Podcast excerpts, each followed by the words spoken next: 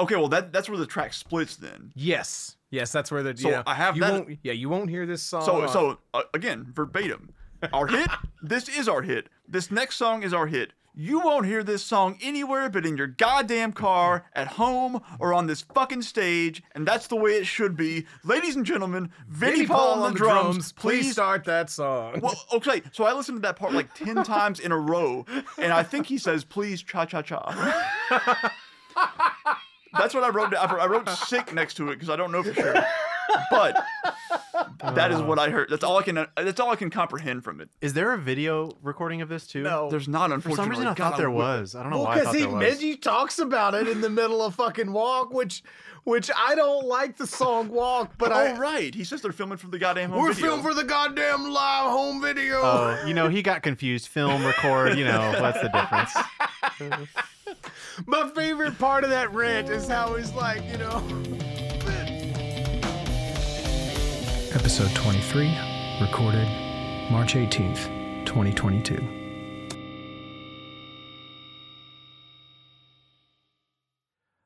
I'm really excited to have both of y'all here because these are two of my favorite people, and we get to talk about like one of my favorite, you know, favorite bands, blah blah blah, all that sort of stuff. So I'm happy Um, to have Harrison here because now we get to see how talking over each other is really going to work. Yeah, because Who gets mad first? Well, yeah, because you and I have been friends for like 25 years, and we have this rhythm where I call, where like podcast or no, I call you up every two to three weeks and just tell you everything I've been thinking about for two hours or so. Hmm. Um, that happens. Yeah, and and I don't do that to him because I don't, I don't, I don't trust him to stay my You're, friend. you're like that meme of like the soldier who's like hovering over the child and there's all these bullets hitting his back so the child doesn't have to deal with it. You know, I'm the child Yeah, I and know you're what the mean. soldier with all the bullets in your back. And then it's actually just Richard's words. oh wow, too real. Yeah, I, it, I'm, I'm not, I'm not gonna contest that. Uh, uh, it it is what it is. It is what it is. Uh, But You should But start anyway- recording those. Well, that's that's that's the premise. actually show. turns out. Uh, but yeah, so we thought it would be cool to because we've already done two episodes on Pantera, so we thought it'd be cool to throw a third one to throw you in here to you know mix it up because you're a little younger than us, and so you'll have a different perspective on, all- on all that. Yeah. But How old are you? 35. Oh, not that much. Just younger. turned just turned 35 Okay. in February. yeah, You're almost as old as we are. But I think importantly, the the minor difference in age by a few years, right? What 38, 39, mm-hmm. 38. 38. Three years, three to four years, I feel like is a big difference in Pantera time because of the era and the age that we would have been at. Because you guys would have been way more mature than me in like the glory days of Pantera. I feel like, at least in my mind, that was the case. right. So I feel like that's a that's that's that's a really good point of it because something I've always really found fascinating about talking to you and our mutual friend Jacob is how different y'all's experience with like Slipknot is Mm, than mine. mm. Because and I mean just that few years, right? Yeah. Because I saw Slipknot like in 99 on stage at Ozzfest and I was already into death metal and I was already into black metal and all that sort of stuff. So like I already had Morbid Angel records. Right. I already had Emperor records. I already had I already knew what grindcore was. you know, so when I saw Slipknot, it was like, oh well these guys listen to these guys listen to Pantera and Metallica and Korn and all that other shit. all that crazy extreme stuff. You stuff. were able to pick that through line out. yeah. Sort of see that. Right, and it made me feel really seen. Like, oh, these fucking weirdos listen to the same stuff I listen to, uh, which just really affected how closely I bonded and sort of became a lifetime ride or die fan of theirs. And I got to like meet Joey, you know, and he was just super cool and gracious that day, and all, all sorts of stuff like that, you know. All right. Um, and um, but when you first heard Slipknot, they were already on like album three, right? I, I actually remember. I remember. I, I'm pretty sure I remember when Iowa came out, Okay, and I was we were we were already listening to them. that's right. That's right. But it was different because where you saw Slipknot as a culmination of influences that you were already aware of in the extreme metal genre or universe. Mhm. I just saw them as the logical next step in extreme progression from what I had been listening to before then, which was like Mhm. Korn and whatever. Uh-huh. And so I wasn't really uh, very closely, uh, intimately aware of like death metal or morbid angel or whatever, death, right? right. And so when I heard Slipknot, it was just like, for me, it was always this like stepping up of extremity or Yeah. extremeness, whatever you want to call it. Um, Ratcheting. I yeah, think you exactly. described it as. yeah, it's like once you ratchet up the extreme metal, you know, like you just can't go back, you know, Yeah. in theory. Right. And then you realize that it, you know it, that that ex- extreme is in the eye of the beholder, and there's different types of extreme, and it's like blah blah blah.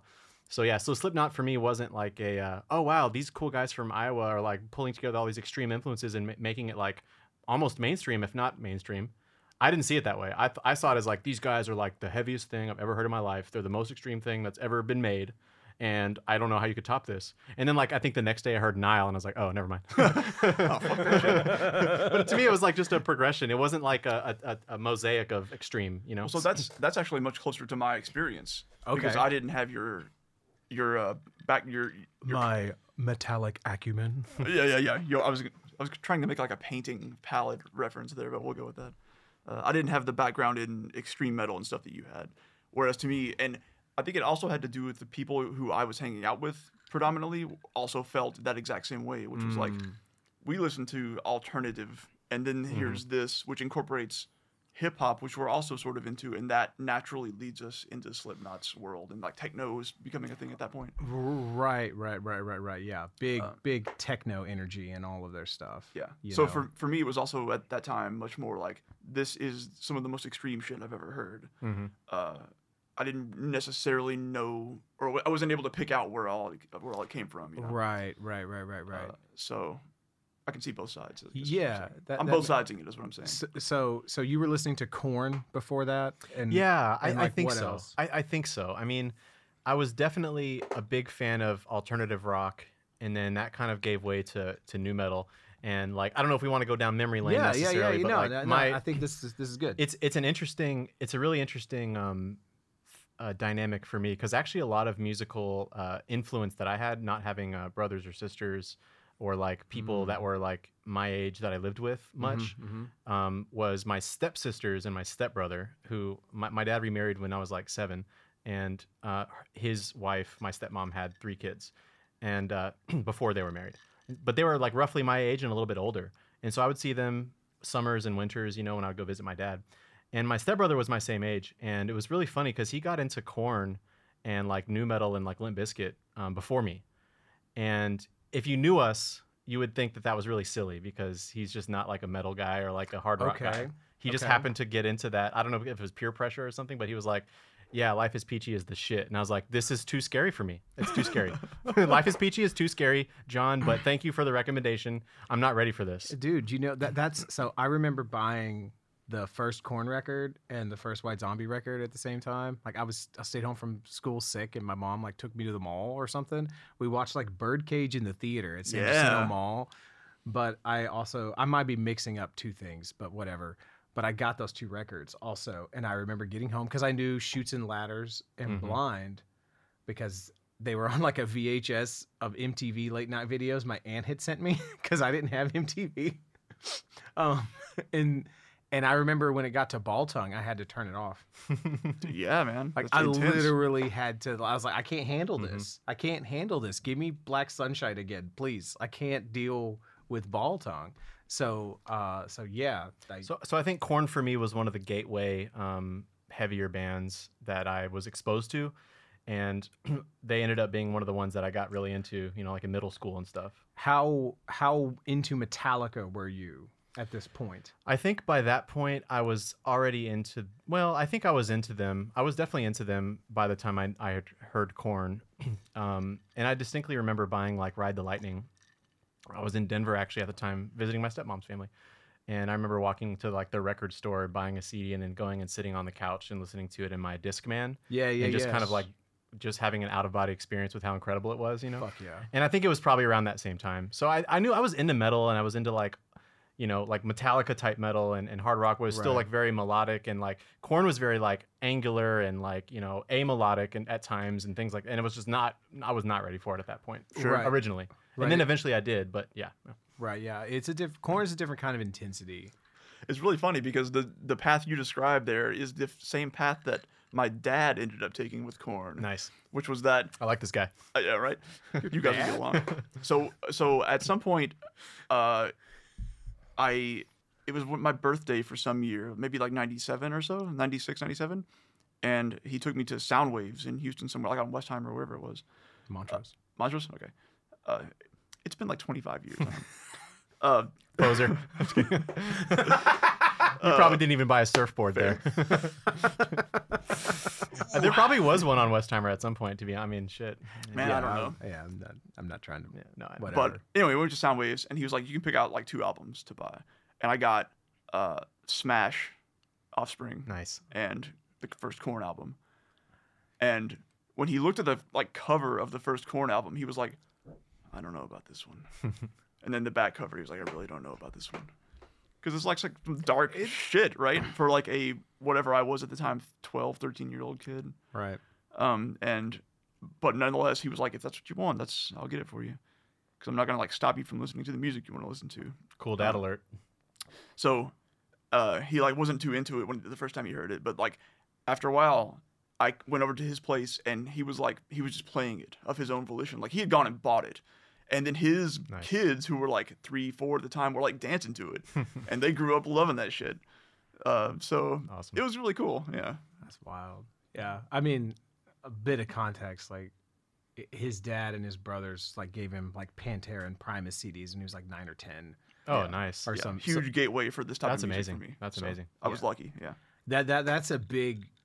It seems like when we were sort of really unpacking our, because we're like the same age, grew up in the same town, you know, and the real big hinge points in our early musical development seem to be like his dad and his uncles, and his access to MTV.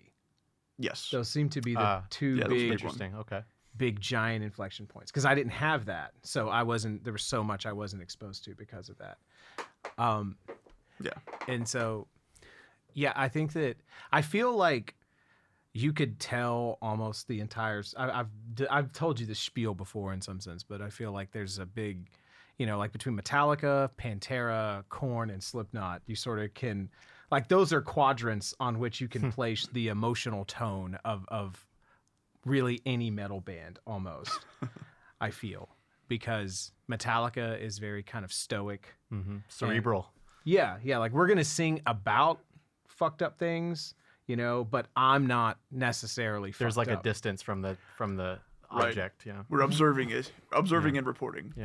Right, right, right. And then like Pantera is a little bit more like, oh yeah, that like, oh that dude will beat me up, you know? Like, Yeah, it's like very true and raw to the person, but it's not about anything like uh deep really i guess i don't know what the right way, word it's like very emotional but not like in a useful way I think you summed up our conversation.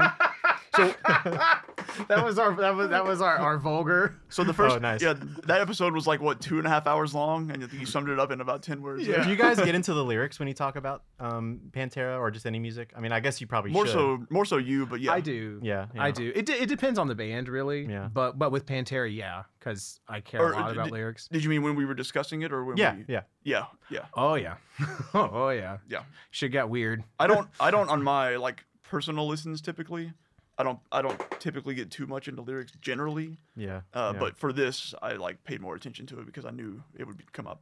Yeah, and and so, but and I guess like, but then the thing, so like in in Pantera, like if we talk about like that that arc, right, like those four, um, like Pantera is angry, but it's a lot more volatile in how it presents, and it's a little more dangerous than Metallica is. Mm-hmm. Um, it's not as much. It's not as distant, Mhm. you know, Mhm.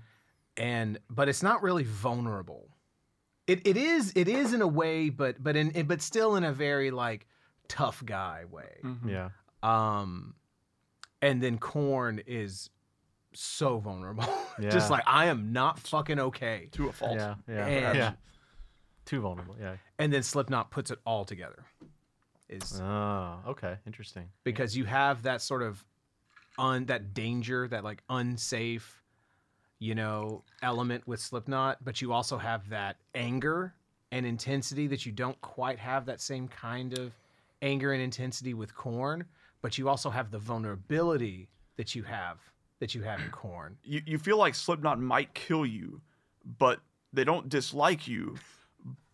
But you can see why they're like that. Also, hmm. it really it really it all coal it all coalesces into these nine Yeah. dudes you kind of want to hang out with, but are really scared of.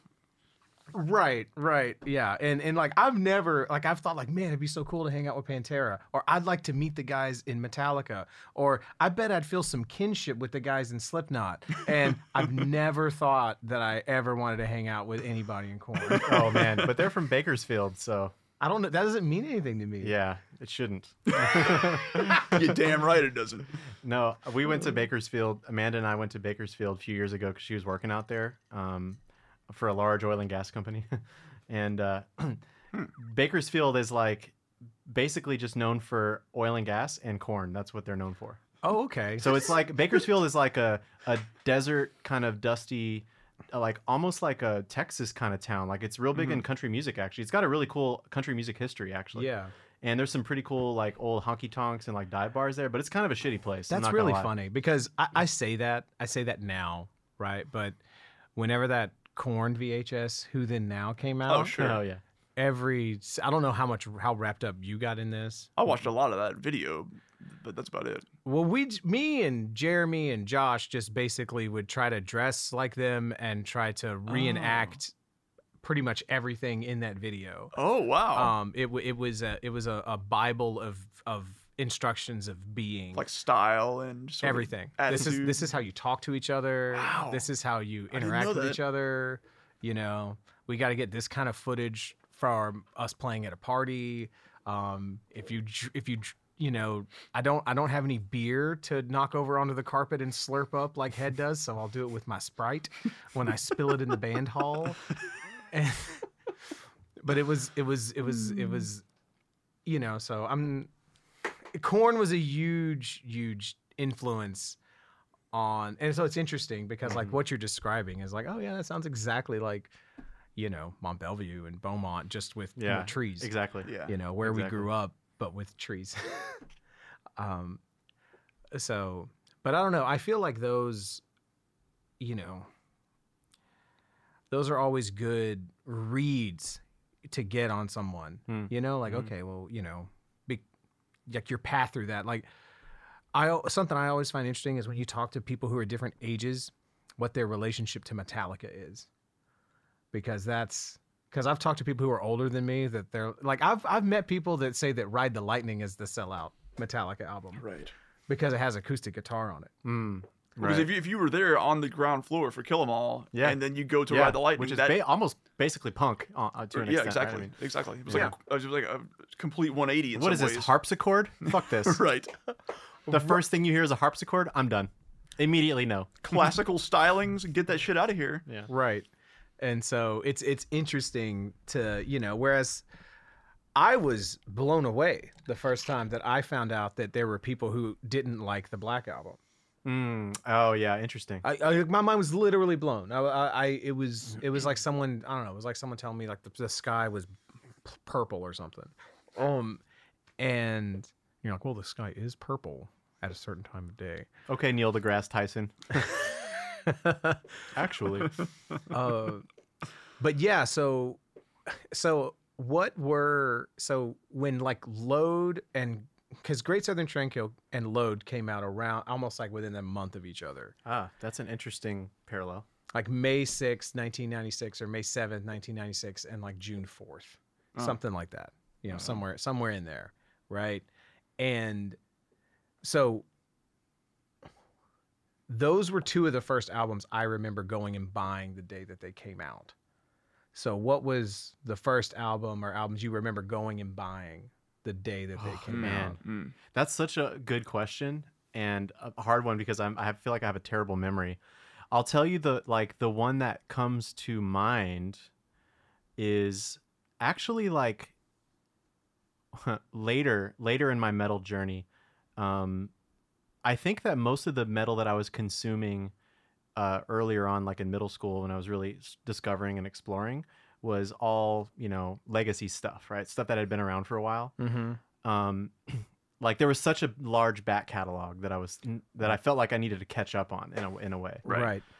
And I mean, I'm sure that like I I probably remember, you know, like when issues came out by Korn or so, something Yeah. like that. You know, I don't like it. It didn't stick in my brain though as like an, an event. Mm-hmm. But I feel like, um, even though again this was later on, I mean, but when Deliverance by Opeth came out, Okay. that was like for me that was a uh, for some reason a very memorable moment musically when I was like, okay, this is my favorite band at the time. It's the best band that's ever existed of all time, and they're coming out with a new album. Holy fuck! I'm gonna ride my bike all the way to Tower Records, which was like a 45 minute bike ride, and my mom would kill me if she knew we were riding that far.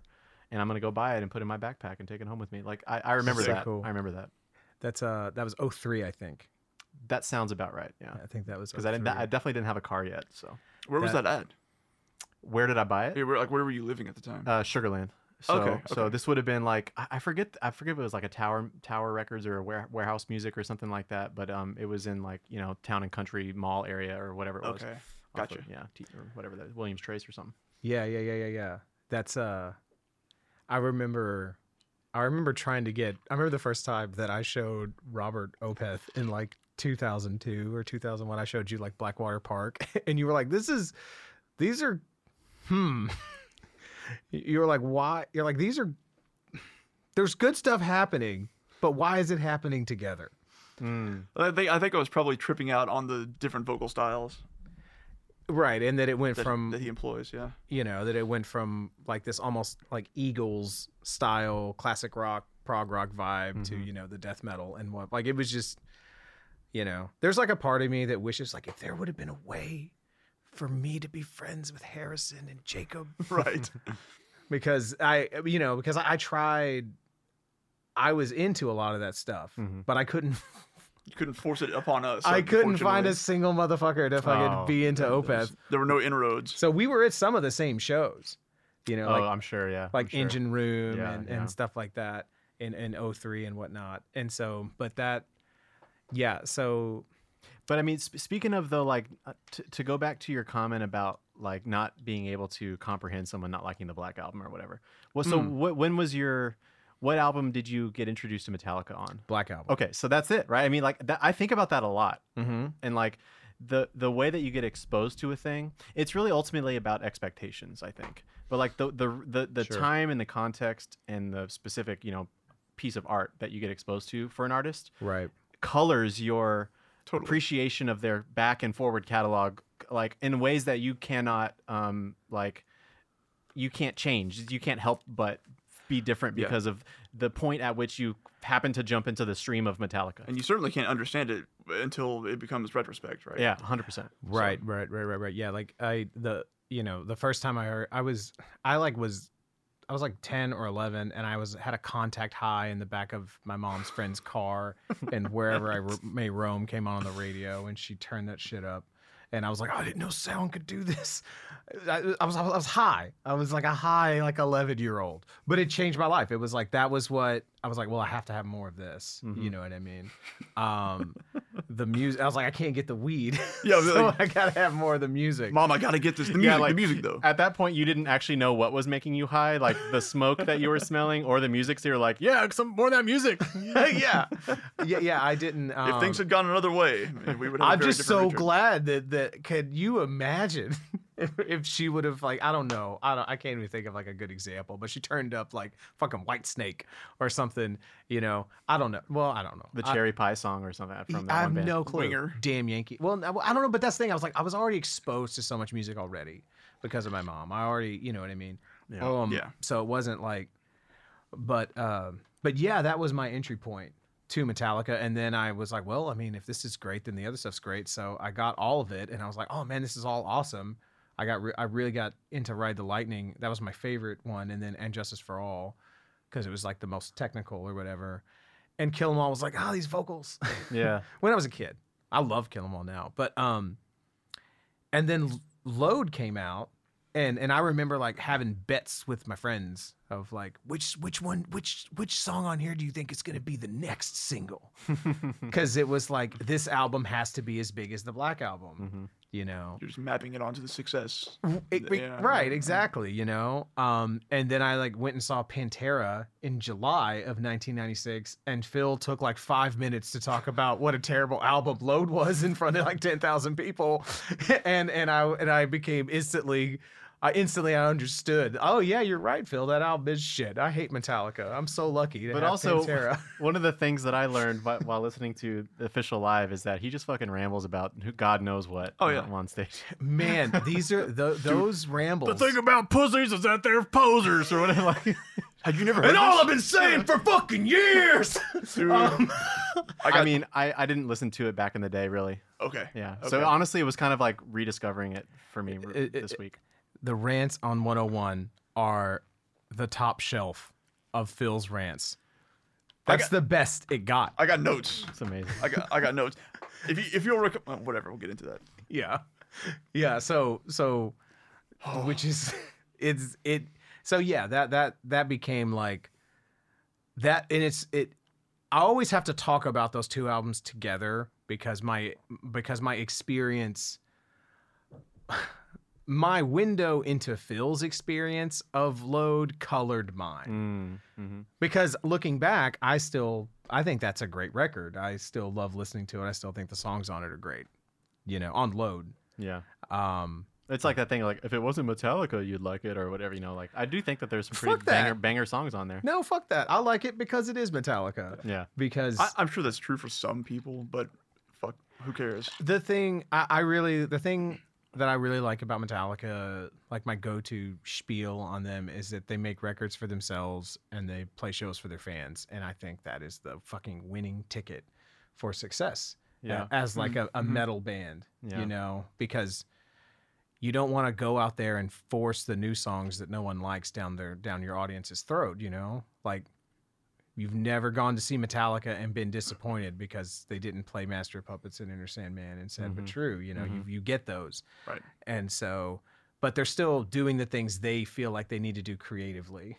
Right. And and I, I respect that. Even if I don't like all those records, I respect them trying Mhm. to do so, at least trying to do something different because especially metal where it's such a conservative genre and people like as soon as it seems like as soon as people find something that works they're like well i guess this is where i'm going to be at for the next 20 years and Yeah, that was my experience when I went to go see Kataklysm uh, a few weeks ago. And Yeah. uh, it was like, wow, these guys are still still doing that. Still huh? making that Still doing that, huh? and okay, that's fine. That, that works, I guess. I was extremely pleased today to see a thread on a forum uh, about some dude saying, "Man, have you guys seen this Babymetal shit? This is real garbage." And every single person who filtered in after, you know what baby baby baby mm-hmm, metal is? Mm-hmm. Baby, baby, baby, baby. every single person who came in to reply to this dude was like, "They're fine. Like, fucking shut up, idiot." yeah I was like, "Yeah, totally." Because who get who cares? Like, it's it's something completely different to what you're used to, and maybe makes you a bit uncomfortable in some parts. But like, that is a cool thing that i, I feel like I, i've definitely seen the past sort of five or six years is there's been a definite sort of needle move in the metal press where they've been sort of intentionally more like all right well we're going to talk about Ihsahn from emperor being inspired by the Weeknd you know like we're you Hmm. know like intentionally sort of um i guess n- not pushing the shit on other genres or shit on things that don't neatly fit yeah, you know um, I feel like it's been sort of an intentional thing, and I'm and I'm I'm all for it because that that, that approach is like really boring. Um, yeah, that, That- that yeah, shit that's a- gets really old. that was always something that made me kind of un- uncomfortable about about um, some metal appreciators, not all obviously, is that like there was always a weird like I don't I don't know like purity test or or not even Oh, yeah. purity test, but just like like just I don't know like elite elitist. It's Yeah. kind of all these Yep. things where Yeah. where they just don't allow themselves to like appreciate things that are not like extremely sincere or dark or brooding or or heavy Right. or moody or something like it doesn't have to be metal you know but like it, it can't be like fun or whatever you know like Yeah, right. Exactly. i don't know Right. you know Right, right, right. And you Yeah. definitely can't put fun in metal. Are you fucking crazy? No. No, that's how you get No burned fun at the stake. allowed. No, I'm, I'm go to metal as escapism from the fact that I can't have fun like other people. Yeah. I don't want to see the people in my metal bands having fun too, unless they're having fun with no girls around, which that'll relate to the Pantera home videos when we talk about those. Yeah. Um, but no, man, you're right. Like there is, and I, I wonder if you being a little bit, I, I don't know, because I, I don't know. This is just shit that I wonder about. Is that because it was a long time before I was able to put my finger on that and understand that that aspect of the metal community and whatnot.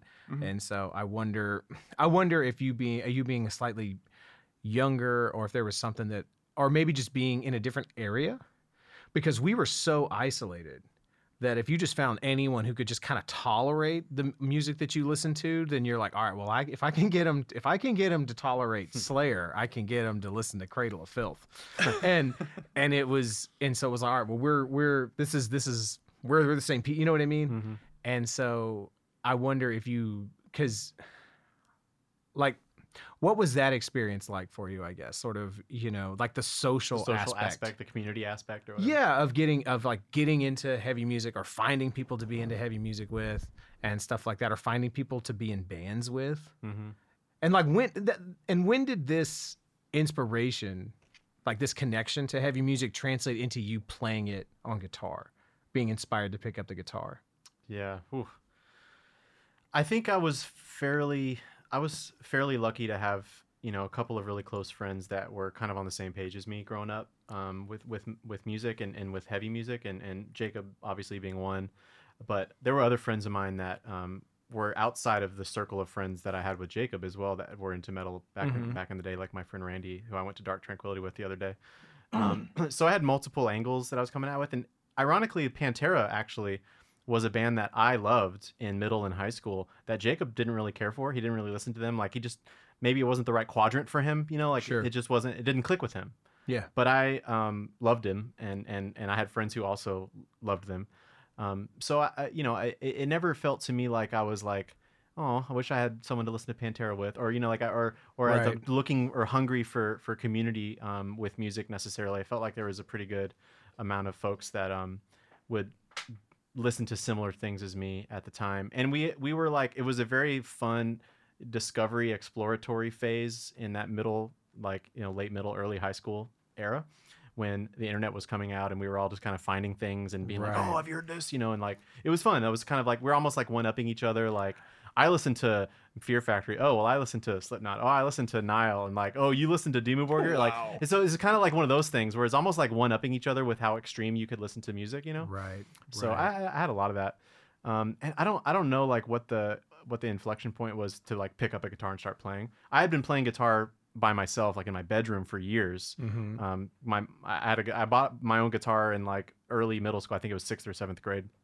and I was just playing in my bedroom, and it was mostly like rock and roll type stuff. Um, not much metal really. Um, and then I, eventually, as my musical taste evolved, my guitar, you know, playing also evolved uh, to follow suit. And I never ever considered playing with other people ever. I was just like, I just think guitar is fucking cool. I just want to play guitar. And I think it was Jacob um, probably that um, also decided to get a guitar. And then there was a very competitive thing that started happening. And him and I haven't talked about this too much, but I know it was there. Um, but like there was definitely a competitive thing happening where like he got a guitar and Jacob being Jacob and like being extremely studious started getting really good and like better than me. And I was like, fuck, like I've been playing longer than you, dude. You already have a nicer guitar and you're better than me. Like that's not how this is gonna work, you know? Yeah. Ne- So never there's- mind the like years of piano lessons that he already Oh, had, yeah, yeah, which yeah. was surely affecting things. for sure. For, yeah, it wasn't like he just picked it up out of nowhere. But uh, but so there was a little bit of that happening, and then I think Right. eventually he and I were just like, oh, we can like not just play Metallica together. We could maybe even come up with a thing. Um, and so that was like a natural progression. And then a th- another friend of ours who again was in our, our musical circle, um, who you've met before, William. Um, at the time we called him Billy. Uh, he was like already in a punk band um, back in the day, called the Onslaught, and they used to play at the Rosenberg Theater, and they were like legit, you know, punks from Sugar Land or whatever. Um, uh, but no, they were cool. And so he was like already had been in a band before, and he was like, "Yeah, let's start a fucking band." And me and Jacob were like, "Ooh, that sounds scary," you know, like we just want to play guitar with each other in our bedroom, like alone. um, but but but William was like, "No, let's fucking let's start a metal band." He's like, "I think it'd be cool to sing in a metal band," and we were just like, okay and so we like started a band but we never played or anything and then it was just from there it kind of evolved naturally and real bands started to happen but that's that was kind of the trajectory i guess for me How much of that does do you resonate with? Mm, some of it, the the wanting to play in my room alone part for years and years. Yeah, Certainly. yeah, yeah, yeah. yeah. That's interesting. Because I I decided I wanted to be in a band before I had drums. Shit. interesting interesting So, um, No, like when I was when I was picking up guitar and actually getting into playing it, I was uh I was good friends at the time with like Doug and Jack, mhm. uh, and we all were of that same ilk of just like we have guitars somehow or another we acquired them we like the same music generally right. we're and we all sit in our rooms and just learn songs Mhm. that from bands that we enjoy. We don't necessarily write songs, so we don't have things to write with each other, or Right. we, don't really, we don't really know how to write things with one another. But we do know how to play songs. We know how to play some of the same songs. So let's the three of us sit in a room and play the songs together because we like playing them. yeah That's really what it became. And it, but it, but it, it wasn't even then any. There was no concept of like let's start a band Right. until later, which when that actually did happen with those three people exactly. Right, Uh, because that, that's what was interesting is that like he and I didn't start off always being in the same band. mhm. There was like three or four different cliques in Dayton that had bands. okay and so eventually eventually sort of you know we stole him Mm. from Basically, one of that's them what happened. Yeah. um uh, but but me and jeremy like we we were we were very sort of like hey let's start a band. Okay what instrument do you want to play? Which guy are you gonna be? yeah yeah which guy are you gonna be? And i remember it was me jeremy chris connor josh baker. And it was like all right well you be the drummer. Because i would already shown like an affinity for drums. So i had like a, a my, my like grandma got me a drum set or something. Um it's always the grandmas. My grandma got me a keyboard. That was Oh, like my shit. mu- musical introduction. Thank you My grandma got me a keyboard too. there you, you, go. grandma, there you go. And um but then i remember going over i remember coming back to school the next day like seventh grade and i remember like ta- telling the guys and talking to them like this is a serious talk. This is a serious talk. I was like i can't be the drummer. I can't i can't do it. That's not that's not what i'm supposed to be. I need to be out front and then why can't the drummer be up front well, Turns out, and then Chris goes, "No, man, you'll be great," and like slaps me on the back like a fucking football coach. I'm like, "Okay," and then I went back home, and started practicing. wow, Chris, you did it. Yeah, yeah. Th- thanks, thanks, Chris. Thanks, Chris. Thanks, Chris.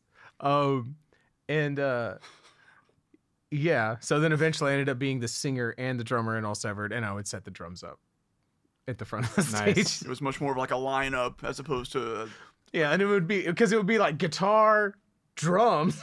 like, why can't I see the drummer? Other guitarists. That's that's one of the things where like you think you're being like really avant-garde and like like boundary busting, and then you realize that oh they just do that because it's practical to have the drummer in the back. It's not because it's like you know uh, some some like legacy tradition that must never be you know like some no it's actually hierarchical smart. It makes sense. anything. It Yeah, actually makes sense. Yeah. right, right. And it's like, well, dude, you have to fucking sit down to play your instrument. uh, And if we put a platform in the middle of the stage, other people can't move. Yeah. So we put the platform back there. Um, but but yeah, so that I think that's that stuff's that stuff's fascinating. And so you eventually ended up nestled pretty firmly in extreme metal. Yeah. Like with your tastes. Yeah, yeah, Right? for sure. Yeah, And that, that that ramp up happened pretty quick from from what I understand. And cuz I got cuz like it's it's interesting and again like mm-hmm. this is this is this shit is so fascinating to me. I don't give a shit if anyone else is bored. This is fascinating to me because like you were talking about using the internet to discover music and like one up each other. Mm-hmm. Like we still had this competitive thing of trying to one up each other, but it happened from you know Robert reading Guitar World and reading these interviews about like Meshuggah and me reading Metal Maniacs, hmm. and and it and it just was a a snail's pace. Yeah. Yeah, it was like me reading that article about Meshuggah on how to play Stengah and bringing that riff into practice, and you you guys being like, "What the fuck are you playing?" You know why? Are, why you do this? yeah, But And also though, did you have an eight string? no, absolutely not. It was way too high. yeah. I mean, maybe if you had an, eight- an eight string, they would have been like, I get it. yeah, yeah. It would have made more sense Yeah. then. It, Yeah, it was funny, man, because I, I had gotten Chaosphere in like '97 or '98 because Metal Maniac said it was important, and I and I put it on, and I hmm. had the same reaction I had to Korn, which was like, I can't handle this. I'm not ready for this. I am not ready for this. Put it in the case on the shelf for a few years. But it really was Robert that did just one day. He just he every every rehearsal he would show up and he was just he was just like y'all are I'm gonna make y'all eat eat this motherfucking Meshuggah. And It was the right thing to do. and he he just You've got to eat your Meshuggah every single day. he forced it upon us and it became like part of our style or whatever of, of of incorporating that stuff but it was very it was very much he didn't really give us a choice it was either it was either we weren't going to play with robert or we were going to play Meshuggah shit We're gonna play weird shit like this. Stern but fair. Stern- yeah, yeah exactly. st- yeah stern but fair Uh, but yeah, there, there was no internet at the time, really, as widespread as all that to to do that same sort of thing. Yeah, it's interesting because you said uh, uh, when you said like you had a quick um, ascension, you know, in extreme metal or whatever. In my mind, it didn't feel quick, but relatively speaking, I bet it was because just because of the time frame. Uh, Right. Like I, I- definitely had some of the organic. Um, you know, I mean, internet is at this point, I guess, considered organic, but like organic discovery where it's like, oh, you hear something that like your your friend's older brother played on the radio, and you're like, what was right. that? Or or like you read a magazine or something like that right but but really when i started getting very interested the internet was kind of already a thing uh, it was still like dial up or whatever but you could literally just go into napster i mean napster was i mean early 2000s late 90s or whatever but like that was coincided quite nicely with my you know blossoming into all different types of music including more extreme stuff and so if i had heard of something that like sounded extreme i, I could go listen to it immediately you know right um, Yeah. and so it was a much quicker, much quicker way that, but to me, it didn't feel that quick. I mean, in in uh, in real time, probably, but relatively speaking, I bet it was. I bet it was a lot. Faster. And honestly, I bet it's only to our generation and previous that it is a noticeable yeah, difference, right? Like, Yeah, yeah. from from you guys on, it's been this way. that's where the like just a few years difference in our age, I think, does make a big difference. I think you're right. Yeah. yeah that, that that that's why i really wanted to, to talk to you about all this stuff because it, it was something i mean we've been we've been friends for 10 plus years but i remember one of the first times that i met you i was like you're not we're almost the same age but there's almost a generation gap here hmm because you know the first time i logged onto wikipedia i was a junior in college Mm. Yeah. you know and you were in high school Like I remember the time when co- college professors would discourage you from using Wikipedia because it was not a creditable source. It was not a mm-hmm. yeah, you couldn't cite it. And Uh, I remember looking up physics. I remember going down a rabbit hole of like physics research topics and ended up on like the whole like subluminal light business and all that sort of stuff and supraluminal light. That's, Yo. we're not talking. Sounds about like a that. sick band name. Yeah, yeah, right. uh, like a, like an infirmed band name. Yeah, not not like you can have light that travels faster than the speed of light. Um, but it's in this really kind of weird way that I'm not this I'm not I'm not really going to talk about it right now. so it has to do like like a photon never moves faster than the speed of light, right? But since light travels Obviously, at a wave, we all know that. sometimes sometimes the way the wave interacts Mhm. can sort of like the wave as a group you know like the group velocity of it can be faster or slower than the speed of light it's real wacky Ah, the wave group. So Yeah. you're saying God does exist? i think y- eh, take that atheists And he's got a sick disco ball. um but but but but really like that i feel like that just the access to the internet the access to the information i mean even like like we we traded cassettes like i remember making slayer cassettes for Mm. people or Wow. like pantera compilations or machine head or whatever um, or taping things off the radio and distributing those to people Yeah. And I mean, I- depending on the car you drove, you maybe only had a cassette player for a very long time. Because like when God Hates Us All came, I think I mentioned this on one of these past episodes. When God Hates Us All came out, it was 2001, And the way I first heard a lot of those songs was I recorded an interview show with them called Rockline Yeah. uh, that Slayer was on for this album uh, on a cassette Wow. And listened to it in my mom's car that I drove to college classes back and forth. In 2001, I was still cassettes were still a thing, absolutely. That's Oh, so yeah. right. And To us, you know, poor weirdos in the middle of nowhere. and like I like the lore that I've heard from you is that there was there was this dude that gave y'all like an MP3 CD Yeah. Yeah. that had this horde. But it had like 3,000 songs. It on was like a Rosetta Stone moment for oh, us. Oh, yeah, yeah, It was yeah. like the Ark of the Covenant, like everything unlocked. because if it was if it was wave files, it could only hold like you know an hour's worth. But if Yeah. it was MP3s, it could hold way. yeah, it had like 150, 200 songs on it. Yeah, yeah, yeah. And and yeah, we, Hundred- we I mean that had everything from I mean I don't I don't remember I know there was a few things that stood out to me. God Dethroned was one. Yeah. And I was like, damn, this is Damn. is this? Um, God damn, Bobby. so so I was already hungry for extreme metal at that point, and I was already into Slipknot by that point. So I was already like, I'd already reached what I had considered the peak at that point, you know. Right. And and like, I was.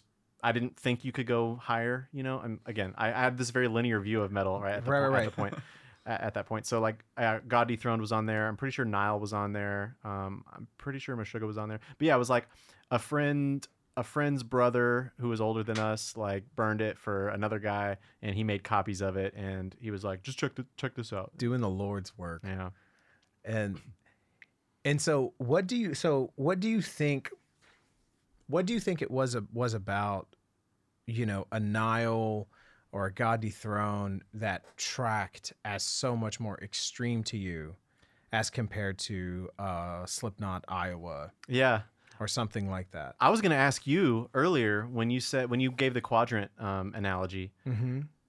what what is the essence of and, and and how do we like actually like like take the constituent parts that make up the thing that you're calling the quadrant what is it specifically that's happening in the music that you think differentiates the quadrants uh, and is it lyrics or is it music? Is it probably both. You know what i mean? I feel like it's more than that. yeah. I, I I think that you know I haven't like rigorously thought this out, but I think that it has to do mostly with it's sort of an intangible presentation, and it has to do with the it, a lot of it has to do with the lyrics, and it has you know so to me like you take Nile right, and Nile has like more intensity, but it's to me Nile is still very much Metallica. Interesting. Because because it's stoic and yeah it's, yeah. It's, in that quadrant. it's at a distance. It's maybe further to the corner. Mhm. yeah, Yeah. yeah but but sort of in in the way it presents and in the you know the lyrical content like Mhm. Nile's not up there like talking about you know not not they're not up there talking about like being molested by someone they're not up there talking about like they're having a literally psychotic talking about egyptian mythology how could you get more detached from the subject matter it happened right i mean 40,000 years ago. right and all, obviously, a lot of it didn't happen because it's a myth. and so don't don't carl if you're listening he didn't say that um and But but that what you described, I think, is a far more nuanced take on um, the like. You know, you you have a quadrant based approach. I had probably a more of a continuum or, or or whatever at the time. Well, and I, I think I think re- I think really it has to do with how much I emphasize lyrics and the Mhm. intensity because Nile, while oh that's very musically intense. Now I love fucking Nile. Like I'm like I was like top three percent in their listeners last year or whatever. Okay. Um, but at the time, they didn't make me feel what Slipknot made me feel Right. you know, because there wasn't the same intensity in the lyrics and the vocals. It wasn't the same kind. It wasn't personal, you know. hmm Um, so it didn't. It was like, well, that's fast and that's hard to play, Right. but but uh uh uh. uh, uh. So there was. It didn't necessarily feel more extreme. To Yeah. me. I- I think for me, it was that this very superficial elements that felt more extreme. It was literally it was faster. The lyrics were less discernible, and they screamed more, like or growled Right, more. Like right, that right. was And the pretty guit- much it. It was very simple for the me. The guitar was more prominent. The guitar was Yeah. more intricate. Yeah. You know. Usually, Yeah, Yeah. simple as that. Heavy metal is You- when the guitars go burr or whatever. you were gonna say something. I, I was I was trying to workshop how to how to draw some weird uh, middle ground between the the two approaches there because I feel like I, I understand both both methodologies. mm-hmm. Uh, I I feel like I identify immediately more with the linear methodology where you just find something that's more that's more than the last shit you Right, you right, to. right, right. But I also understand where you're coming from, although I historically and uh, period just don't place nearly as much um, emphasis or or importance in the lyrical content. I just kind of never have. Right, and th- that was. but but uh, this stupid intangible bullshit called vibe or whatever you want to call it, the the the the feeling, the atmosphere that it mu- that a piece of music can produce is huge for me. Like that's probably you know a plus number one aspect of all of this for me, and that the lyrics have a part in that. Mm. Um, so you can't yeah I can't discount them, but I don't also pay too much attention to them. Um, but I also feel like my journey was probably mm, I don't want to say that either. I don't know. It's weird. yeah, but yeah, I. I understand both both approaches. because it's interesting because he you know like robert i, I had we did a, a few episodes back we did like you know we did like four parts where he exposed me to all this video game music that that that was really important to him and in there i mixed in two episodes of exposing him to like my early journey through like death metal Yeah. elements like as i was gradually explode ex- explored exploded Exploded. exposed to more and more extreme you know like pieces of the death metal language Mhm. you know sometimes without realizing that that's what it was and you know you you never really vibed with a lot of that stuff it's certainly not when we were growing up it still kind of like confuses me that we were in such an intense metal band for so long because it's so like I get why Jeremy was into it, but you were it was always like so contradictory to your personality. And I feel like that could be saved the same could be said as you, you know? Mhm. Like you're very like I mean y'all are in overlapping fields, you know, even right now. Like y'all have sort of a similar There are a lot of metalheads in tech. yeah, but I don't know that I've seen a lot of them fucking destroy a stage the way that I've seen the two of y'all do it though. um, there's a difference between being a fan of the genre and being able to go and like do on stage what I've seen both of y'all do. So don't sell yourself short. Um, I'll take that. but yeah, I don't know. I just I, I think that that's that's just kind of interesting. Like it's like what I wonder what it is that that that that still nestled that, that y'all still felt comfortable playing such extreme music, you know, or that you you felt very drawn to it, and it kept ratcheting it up, you know. I mean, and I don't know, like, For for me, it's always been there's a very clear delineation between what I like to listen to for enjoyment and what I like to play. huh? There's always been a very, a very. Those are two different things, Huh? And they kind of always have been. A lot of what I listen to, I end up wanting to play, so there's an overlap there, obviously. Yeah. But as we'll get to later in this talk, I learned Revolution is my name when it came out in Guitar World, Yeah. and that song's fun as hell to play. Still Right. is. I learned every every fucking note of it. I couldn't play the solo up to speed or anything, or the solos up to speed, but I learned the whole thing and loved it, and that was very fun to play. Don't like to listen to it though. a, a bit of a a bit of a tame example I know because it's it's, it's this album, but there's more extreme shit that I've listened to that I have. Uh, uh, not necessarily.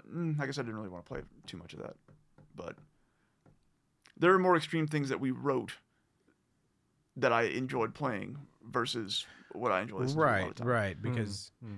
I guess is what I'm getting at. right because it, it was never like you know like the extreme vocals or the ex, you know the oh we're gonna we're gonna just go 90 miles an hour and turn this down that was never your vibe you know Yeah. and so i don't know so all right i got one more question sort of related to this sort of journey into extreme stuff so w- did you ever find anything that you're like that's too far I mean, yeah, obviously at certain points, but I always overcame that. You know, I mean, Where did you stop? Like, where did you go? Like, you know what? That's far enough. That's as far as I need to go. I mean, on the linear scale, uh, that and to be clear, the linear scale was a um, at the time is how I looked at things, but I don't obviously look at things like that anymore. But I think that if you do apply the linear of like the most extreme, I mean, I guess eventually you would end up at like anal cunt or something like that. Okay, yeah, You know what I mean? And sure, you're like, okay, well, this just sounds stupid and it's not even fun, you know. And I like Right. grind, I like grindcore actually, but um, but like anal cunt, like they're obviously joking as well, and it's actually kind of fun because it's silly. But I mean, I guess if, if you again, if you take it to its logical conclusion, you eventually arrive at anal cunt, and it's just like, that's it. You know, it's, the song's over. You know. Yeah, yeah, yeah. You know, like- yeah, yeah, yeah. Uh, and so, well, then I guess you just go to the next thing. And You're like, all right, well, we need 20 minute songs. Um, well, and I guess like like that's the thing about extreme, right? Is that extreme is always reacting to itself in a way. So if it's like, oh well, I'm gonna do the lowest vocals, well, I'm gonna do the highest vocals, well, Right. I'm gonna do the fastest, well, I'm gonna do the slowest, or I'm gonna do the longest, I'm gonna do the shortest, I'm gonna do the, you know, I, I feel like have you guys um not to go too off topic but um, Please. it's not off topic because it's metal but like speaking of like upping the ante from an extreme perspective um i feel like that band have you guys heard lorna shore? Yeah, i feel like that's their entire point of existing is just to show that not only can we have the fastest blast beat but we can have the slowest breakdown. And we can have the highest scream and the lowest guttural growl and like it's like they're just like trying to do it all That- Yeah. that's what i feel like that's what that was the logical conclusion if if if you had told me like back in my like linear metal progression days of extreme music like that lorna shore existed i'd be like oh that's that's the culmination that's where you stop Yeah, yeah, yeah. That's that's funny. Because, well, because there's also, I mean, that's kind of like a lot of what just sort of modern deathcore is in general. Anyway, I feel true like I don't feel like Lorna is unique in that. But they also make it symphonic. Like I just they're just doing too much. They're doing it all. They're trying to do like cram every possible extreme element in and do it the most fast slash slow slash symphonic, you know. There's always all a yes once. and to it. Yes, exactly. Exactly. Jeez. oh man, I, I like a few of their songs. No. I don't I see here's the thing is like I don't dislike it. It it's like it's like candy. You just can't it's Shit. not sustaining, you know, but it's like okay, this is kind of cool. I, I like this candy. It's pretty good. Yeah, I like yeah, that yeah, analogy. yeah. Did you fuck with like Slaughter to Prevail or like any of that stuff? Um, no, I mean not much. I definitely there was like definitely some deathcore overlap um, back in the metalcore days that I was kind of kind of into for a while. Like I remember thinking that like th- through the eyes of the dead was pretty cool. Oh yeah. Um, if you remember them, because they had like one breakdown with it really fast. It was just again, I was still on my linear thing. I was like, wow, that breakdown is crazy. You know, it was a really fast thing, and they were kind of death metal-y, but like not, you know, only superficially. we saw them live. Did we? We did the Unholy Alliance tour. Oh, there you go. Oh go. wow. I'm pretty sure. That was Astro. I might be mixing some bands up. Um, Well, all of the bands back then all sounded the same, and also all had the same names. It was like d- the death, the deathly dying blood deaths of the underground eyes of the dawn, or whatever. They're all of the all of the bands were just those eight words rearranged, oh, oh right, right, right, right, including right. as Eden Burns. By the way, Burns, Burns. So, so that sort of like that sort of brings up the last thing I really wanted to mention before we start talking about stuff. So you were in, so you know, we have the man himself, right? A guitarist of As Eden Burns. So who the only person that I know who's turned down a record deal from Nuclear Blast. Damn.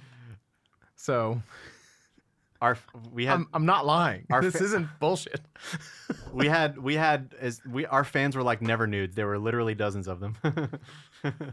That's not true. They still show up. I still, I still, I, I, st- I still see it pop up in like Occasionally, if you dig really deep into some random subreddit, they'll be like, "Have you guys ever heard of, of As Eden Burns?" And there was like two likes. That's not what happens. That's not what happens. Someone someone just throws the song up and then there's like, you know, like 30 dozens, I guess, people that are like, this fucking rips. I feel like these guys are amazing. They're ahead of their time. Blah, blah, blah, blah, blah, blah. So, but the point is, is that you're like a king shit metal guitarist. You made a really, really great record and you should be proud of it because I think it's fucking awesome. um, Thank you. and, uh, yeah, I don't know, man. I just like, I just didn't What feel like, question? No, just. I just didn't feel like I could praise, like, hey, have, I don't feel like I'd have Harrison on here to talk about as Eden to talk about like metal and not mention that like oh yeah you were in a band that was like signed to a fucking hot shit fucking metal label and Yeah. you know and you toured and you did all the stuff that all of us who didn't know you but we knew Trey and we were jealous and we talked shit about you without ever having met you or knowing you um We were assholes. so um I do remember yeah, yeah, that's that's like the weird connect. Like Trey sang in As Eden Burns. And so that's like the you know, and we went to school with Trey. Yeah, Mhm. yeah. Um so love That's that dude. Small world. Yeah. Small world. Yeah. I do remember. I do remember that was like the first time that we like like the first time that we hung out was at an Opeth show. The first time that you and I met and and we just was like, "Wait, you know Trey? I know Trey. You know Trey?" and that was and that was like the starting point of the conversation. But Yeah, I remember. but that. anyway, like so how I I I- this is just of my own curiosity. So like like y'all y'all did a few tours, right? yeah, we did a, a, we did a handful, like maybe like four or five if you count like a couple of Texas ones, you know. Mm-hmm. But um, we we did like I would say like four legit ones where we actually like went traversed to the country, you know. Um, but and Like- then we like did how many shows roughly? Um, we like, we did probably three that were at least a week or two weeks. Nothing crazy, right? I mean, but no, no, no, longer. Sorry, we did like a month. I think on Okay. we did a month um, where we with we were with the funeral pyre from uh, like East LA. Um, and we did like two weeks with them, and then we did two weeks with um, Cerberus, which was from like Northern California. So that was like a full month uh, straight, you know, without coming back, and that was mostly West Coast. And then we did another one um, that was like around the East Coast, base or like basically the entire eastern half of the U.S. And it started in like uh, Asheville, North Carolina, and then came back south down um, towards uh, Baton Rouge, and then went back up north, and we finished in New York. And that one was that one was about three or four weeks as well. And then I want to say we did another week or two stint in there, and then we did several like um, like Texas tours where we would do like hit up Houston, Dallas, Austin, San Antonio, maybe go down to Brownsville or McAllen. We did Laredo once, and we did El Paso. Like we did some things like that occasionally, Cool. but I would say like two or three legitimate ones where we were gone for several weeks without coming home, you know, and then like a couple of little ones as well. But Awesome. yeah, good good times. I'm jelly. Yeah, totally. I'm totally jelly. Yeah, I would love to have done that at some point. Yeah, man. Yeah, yeah. yeah. it was fun, man. It was. I mean, it was definitely some of the most fun times of my life for sure. And I don't say that in like a man. If I could just go back, like I appreciate it for what it was. You know, it was it was awesome. It was really Right. fun. Like even the shit we did, I feel the exact same way. Where I was like, I would never do that again. But boy, I loved doing that. Right, right. Yeah. Yeah, That like was- I don't know if I would sleep on a random dude from Laredo's mom's ceramic tile floor in her kitchen in my sleeping bag again, but it was fun, you know, looking back. I can see how that would be fun. Yeah. Yeah, yeah, yeah. And yeah. he sold drugs. Uh, yeah. I can see how that would be fun. Yeah, that that is a bummer always when you're like hanging out with someone and the drug dealer shows up and Yeah. the drug dealer hangs out for a really long time. Yeah. Um, Good times. um, but yeah, that was something that I was I always sort of really, I don't know, that I thought was at, at, it was perplexing at first, but eventually I thought I I it was something I always really respected you for was that, you know, you were like, yeah, I did that, and I got enough of a taste of it that it was like I understand what it is, and and I'm good. So It, to be clear, I would have kept doing it if I could have financially sustained it or if it would have made out. Like in my mind, that was going to be my path. For a while, I was like, yeah, I'm just going to play music. You know, what what You moment what moment were you like, oh, this is over. yeah, Um, I don't, I don't think it was like a an immediate thing. I think it was like a slow death type of thing. Um, but I think there was, de- I mean, there was definitely a moment when I, you know, I was, I started college and we got a tour offer, and uh, I told my parents, I'm like, I'm gonna skip this semester because I'm gonna go on tour with my band. And my dad is a musician, and he's like struggled his whole life, you know, like financially and, and everything, just trying to be a professional musician. And my mom, um, obviously, like was exposed exposed to that as well. So I think when I when I told them both, they were like, like, both of them respectively, separately, were like, oh, but you're gonna go back and you know get. it." I'm like, yeah, yeah, yeah, of course, of course. But in my mind, I was like, well, if this takes off, man, I don't know. U of H, they might not get me back. You know, they may not, they may Right. not get me back. Right. So I remember that moment, um, but I don't know that there was a moment when I like hung up my metal cleats or or whatever you do. You know, I, I don't like, Yeah. and then never picked them up again. Like, you know, because well, I still played music uh, for, for for years. Right, you never stop. Like I've played music for a long time with Right. other bands, just like for fun around town. I even did a tour like with Cavernous once, like which was like totally not a signed band. We just fucking said let's just go on a tour. That was that was fun. We went out to the West Coast and came back. So Yeah, yeah. Let's yeah, let's not forget Cavernous, like another, you know, like seriously incredible band that you were a part of. Um, like I remember there was like a, when I was teaching high school, there was like there was like, you know, like one of my students was like, "Wait a minute, you know the guys in Cavernous?" Like I was able to have like street cred with my students because I knew you. I was like, "Yeah, dude, I had Thanksgiving with that guy." They're like, "Oh my god." Um, Good. so so yeah yeah yeah yeah but I, it's like i guess i don't know i just i i always sort of you always seemed you you i don't know what am i trying to say you never seemed like you bought the dream like full hook line and singer you always seemed like you had a very sort of measured and healthy sort of distance and approach to it and you're like yeah this is fun i'll do this this makes sense for me to do right now oh this doesn't make sense right now i'm going to stop Because it sounds like you really enjoyed it and you loved it and you wanted to pursue it. Yeah. But when it be, when it came time to choose and make the rational choice, you were able to do that. yeah, it wasn't like a gut wrenching like a crisis for me necessarily. You know, Mhm. it also wasn't like an overnight thing. But yeah, I mean, yeah. Uh, but I do remember uh, this is funny, like kind of embarrassing. I remember one time. Um, because my band, As Eden Burns, used to get compared to the Black Dahlia Murder a lot, Sure. and they're way better than us, by the way. But that they would people would just compare us to them a lot. Um, and I remember hearing like I don't know, like uh, just offhand, someone said, "Oh yeah, those guys they make like 35k a year in just doing black the Black Dahlia murder," and I was like, "It is possible. I can live off of that right? for the Right? rest of my life. right That's so much money." Because at a certain point, you're like, I've never seen that much money Yeah, at once. yeah. Yeah, yeah, yeah, totally. Right. I don't. By the way, I don't think that number was accurate, probably, but Seems it, kinda was in my low, mind as like it was a thing because because it all felt very mysterious. How do these people sustain themselves? yeah, yeah, Are they all trust fund kids? Because I certainly was not, and I was like, I actually need to make money if I'm going to do this. Like I have to, Right. sur- I have to eat food, you know. Right. Right. Yeah. That that's a thing I, I riff on about. I, I, I riff about a lot on. Whoa, my prepositions are fucked. Uh, let me push this away a little bit. That's a thing I often riff about. um, is that when I was growing up, if you were gonna make money playing in mu- music, you either had to, or make money doing music, you either had to be a band director or a rock star. Like you either you were either gonna teach teach the kids trumpet at the junior high or you were to be Bruce Springsteen. Like there was no in between because that was the musicians that was the music people that my parents knew of. Mm-hmm.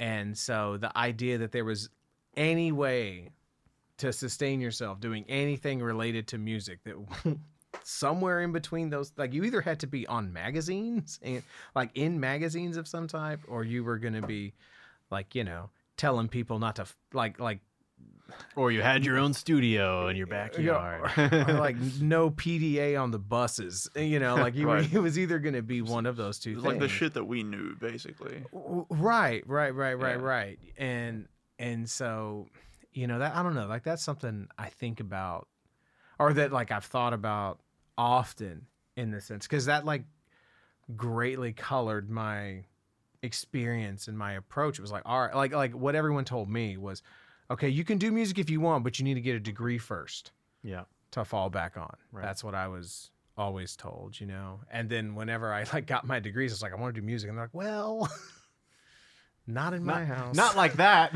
um, and uh, so yeah, I don't know. Like I, I not, like not understanding that they're not having, but but like okay, what made me think of that was that you said it was like this unknown thing, and like there's no understanding of how you. Okay, yeah, we know how you make there's people out there that make millions of dollars playing music, but we don't know about anyone who like The the in betweens there. yeah Yeah, like I, I, I, it was interesting that our mutual friend Clay. I feel like I'm monopolizing the conversation a little bit, but just I'm, yeah. it's because I'm looking at you asking you Yeah. questions about your because. I'm the literally. new, I'm the new guy. Tell us your secrets. But but our mutual friend Clay pointed out something that I never thought of before um, Mhm. about when we went on tour, which was that it was a self-sustaining uh, entity, which is something that an author that we like talks about, Daniel Quinn, Mhm. of like different ways of life and ways of working that don't require you to like kind of just, you know, be a cog in the machine of you know Yeah. capitalist civilization or whatever. And and so it was a thing where like yeah, our, our we we weren't like we weren't taking loans out to go on tour for a month. We weren't borrowing money from our parents. Right. It was self-sustaining. We made exactly enough money, no more and no less. right, You you we were made able exactly to enough money to put gas in the van. right. You weren't able to put away for a college fund for your kid Exactly, in the future, right. but you were able to do what you were doing. So if we kept Yeah. driving that van forever, then we'd be good. right, right. You know, if like no one ever wanted anything else besides that, exactly. you'd be okay. Exactly. Right. right. Yeah. But yeah, there was a mystery behind like how did this how does this sustain itself? How do you survive doing this? Yeah. And I think it was either in- in my mind, I, I, as someone who was exposed to other touring bands, like in reality, Right. I was like, okay, well, that guy lives with his mom, and whenever he's not on tour, he sleeps on her couch. This guy is a trust fund guy. Like, and I started to Yeah. demystify it a bit, and I was like, oh, okay, well, Interesting. I don't necessarily want that, you know, you know. man, or I'm, or I'm not that. Yeah, yeah, Yeah. exactly, right. dude, that is that's the dirty secret right there. Yeah, That really is because the more, you know, like I was hanging out with some, you know, somebody and, you know, like I'm listening to, you know, like band, famous, famous, well known Grammy winning band X. And they're like, oh yeah, I went to, I went to school with that guy. Da da da da da. His, his dad started a management company for that band. Hmm. And it's like, oh, because you want to think that it's, oh, it's just hard work and talent. Right. It's like, no, it's, like in, in my all of my the bands that I like knew, I don't think a single one of those people that were in the bands like had their own apartment and paid for all their own shit um, when they weren't on tour. Right. They all had some situation right. that they were dealing with in between tours, right. and it was like, oh, okay, I see, I see where this is. I guess I could live with my mom, you know. right. Yeah, on, like on the one hand, I don't, I don't think I ever, mm, I would never have expected it to be super glamorous or Sure. or or anything like that.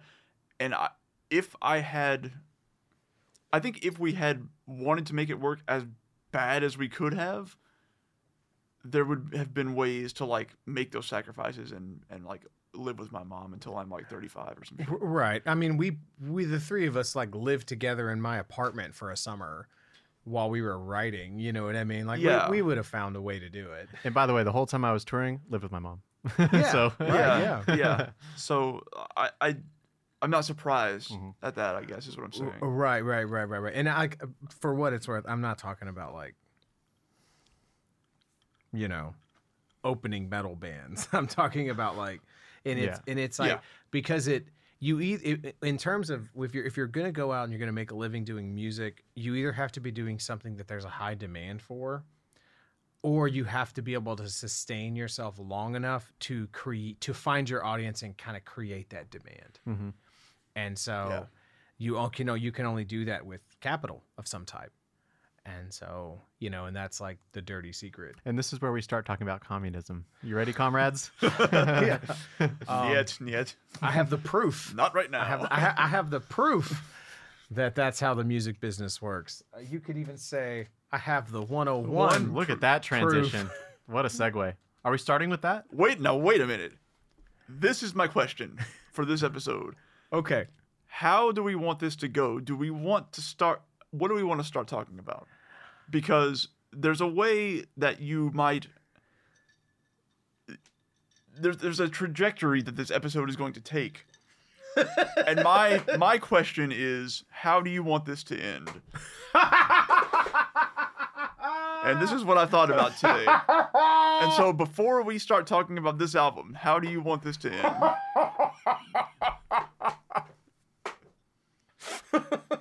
You know what, man? I make I make a lot of decisions, Robert. So I'm gonna let you make this decision.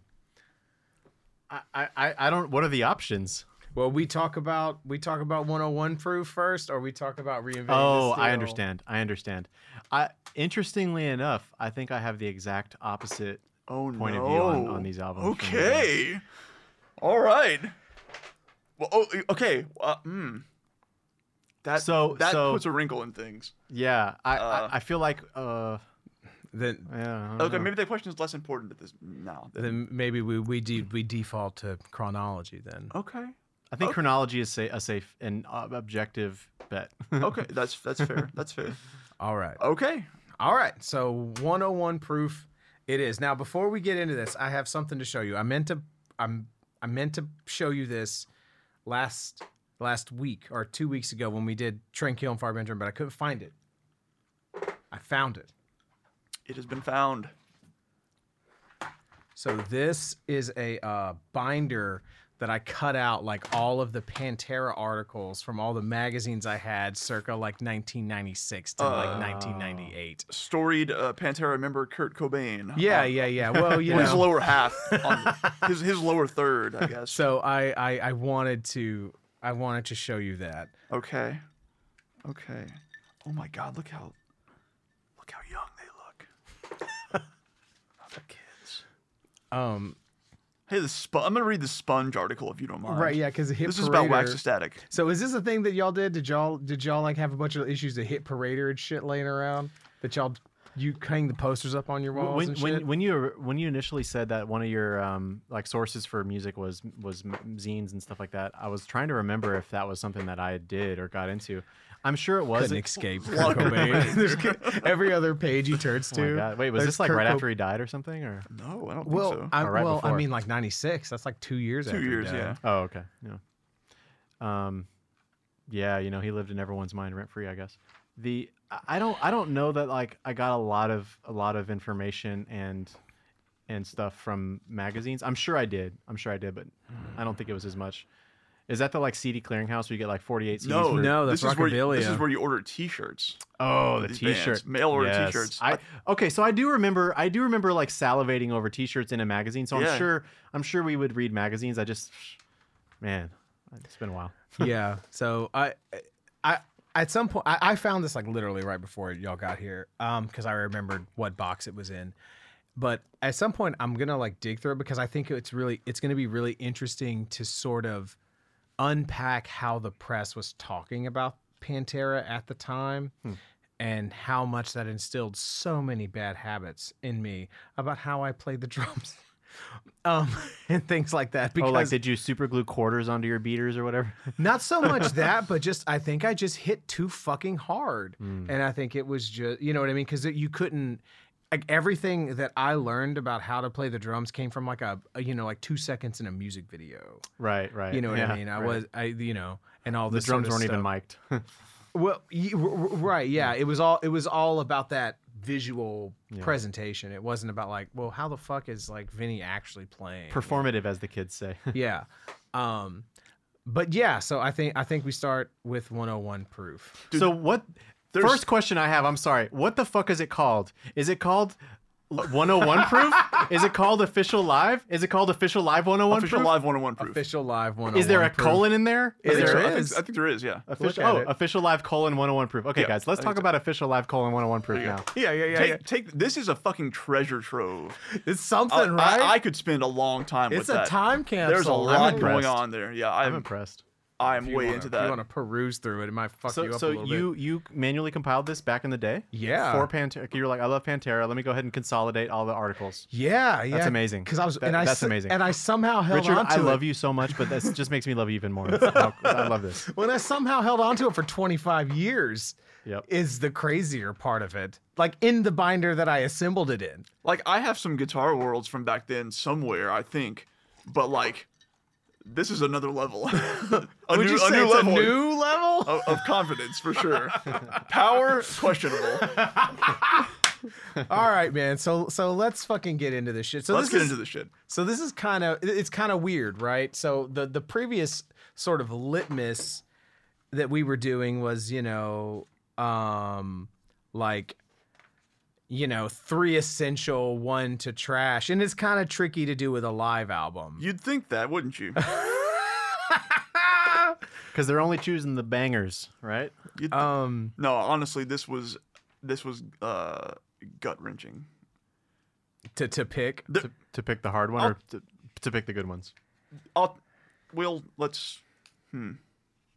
So It was extremely easy for two out of three of these. Let's say. Sure, yeah. um, I just All I just want to read this quote off of this Pantera article. Yeah, yeah. One thing I would say is you don't need to take dope, man. Okay, th- now con- contradictory uh, point of view coming up very very soon. Smoke dope. Smoke dope. Smoke fucking dope. all right. My Uh, favorite track is the one where Phil Anselmo just talks about smoking dope. What, which one is that? That's a, that's a few of them. I think that's that's more than one. So, okay. Um, so what's what's one of your essential tracks on this, Robert? Uh, okay, well, so this love, All right. For for what reasons? wh- which was the tough choice. Th- This was the this was where I didn't have a great choice because h- how many songs are on here? So many. 16. So the first 14 tracks, I couldn't choose between them. Let's say. yeah, sure. Okay. Uh, it's it's just a great performance of that track. Yeah. They do so many great things.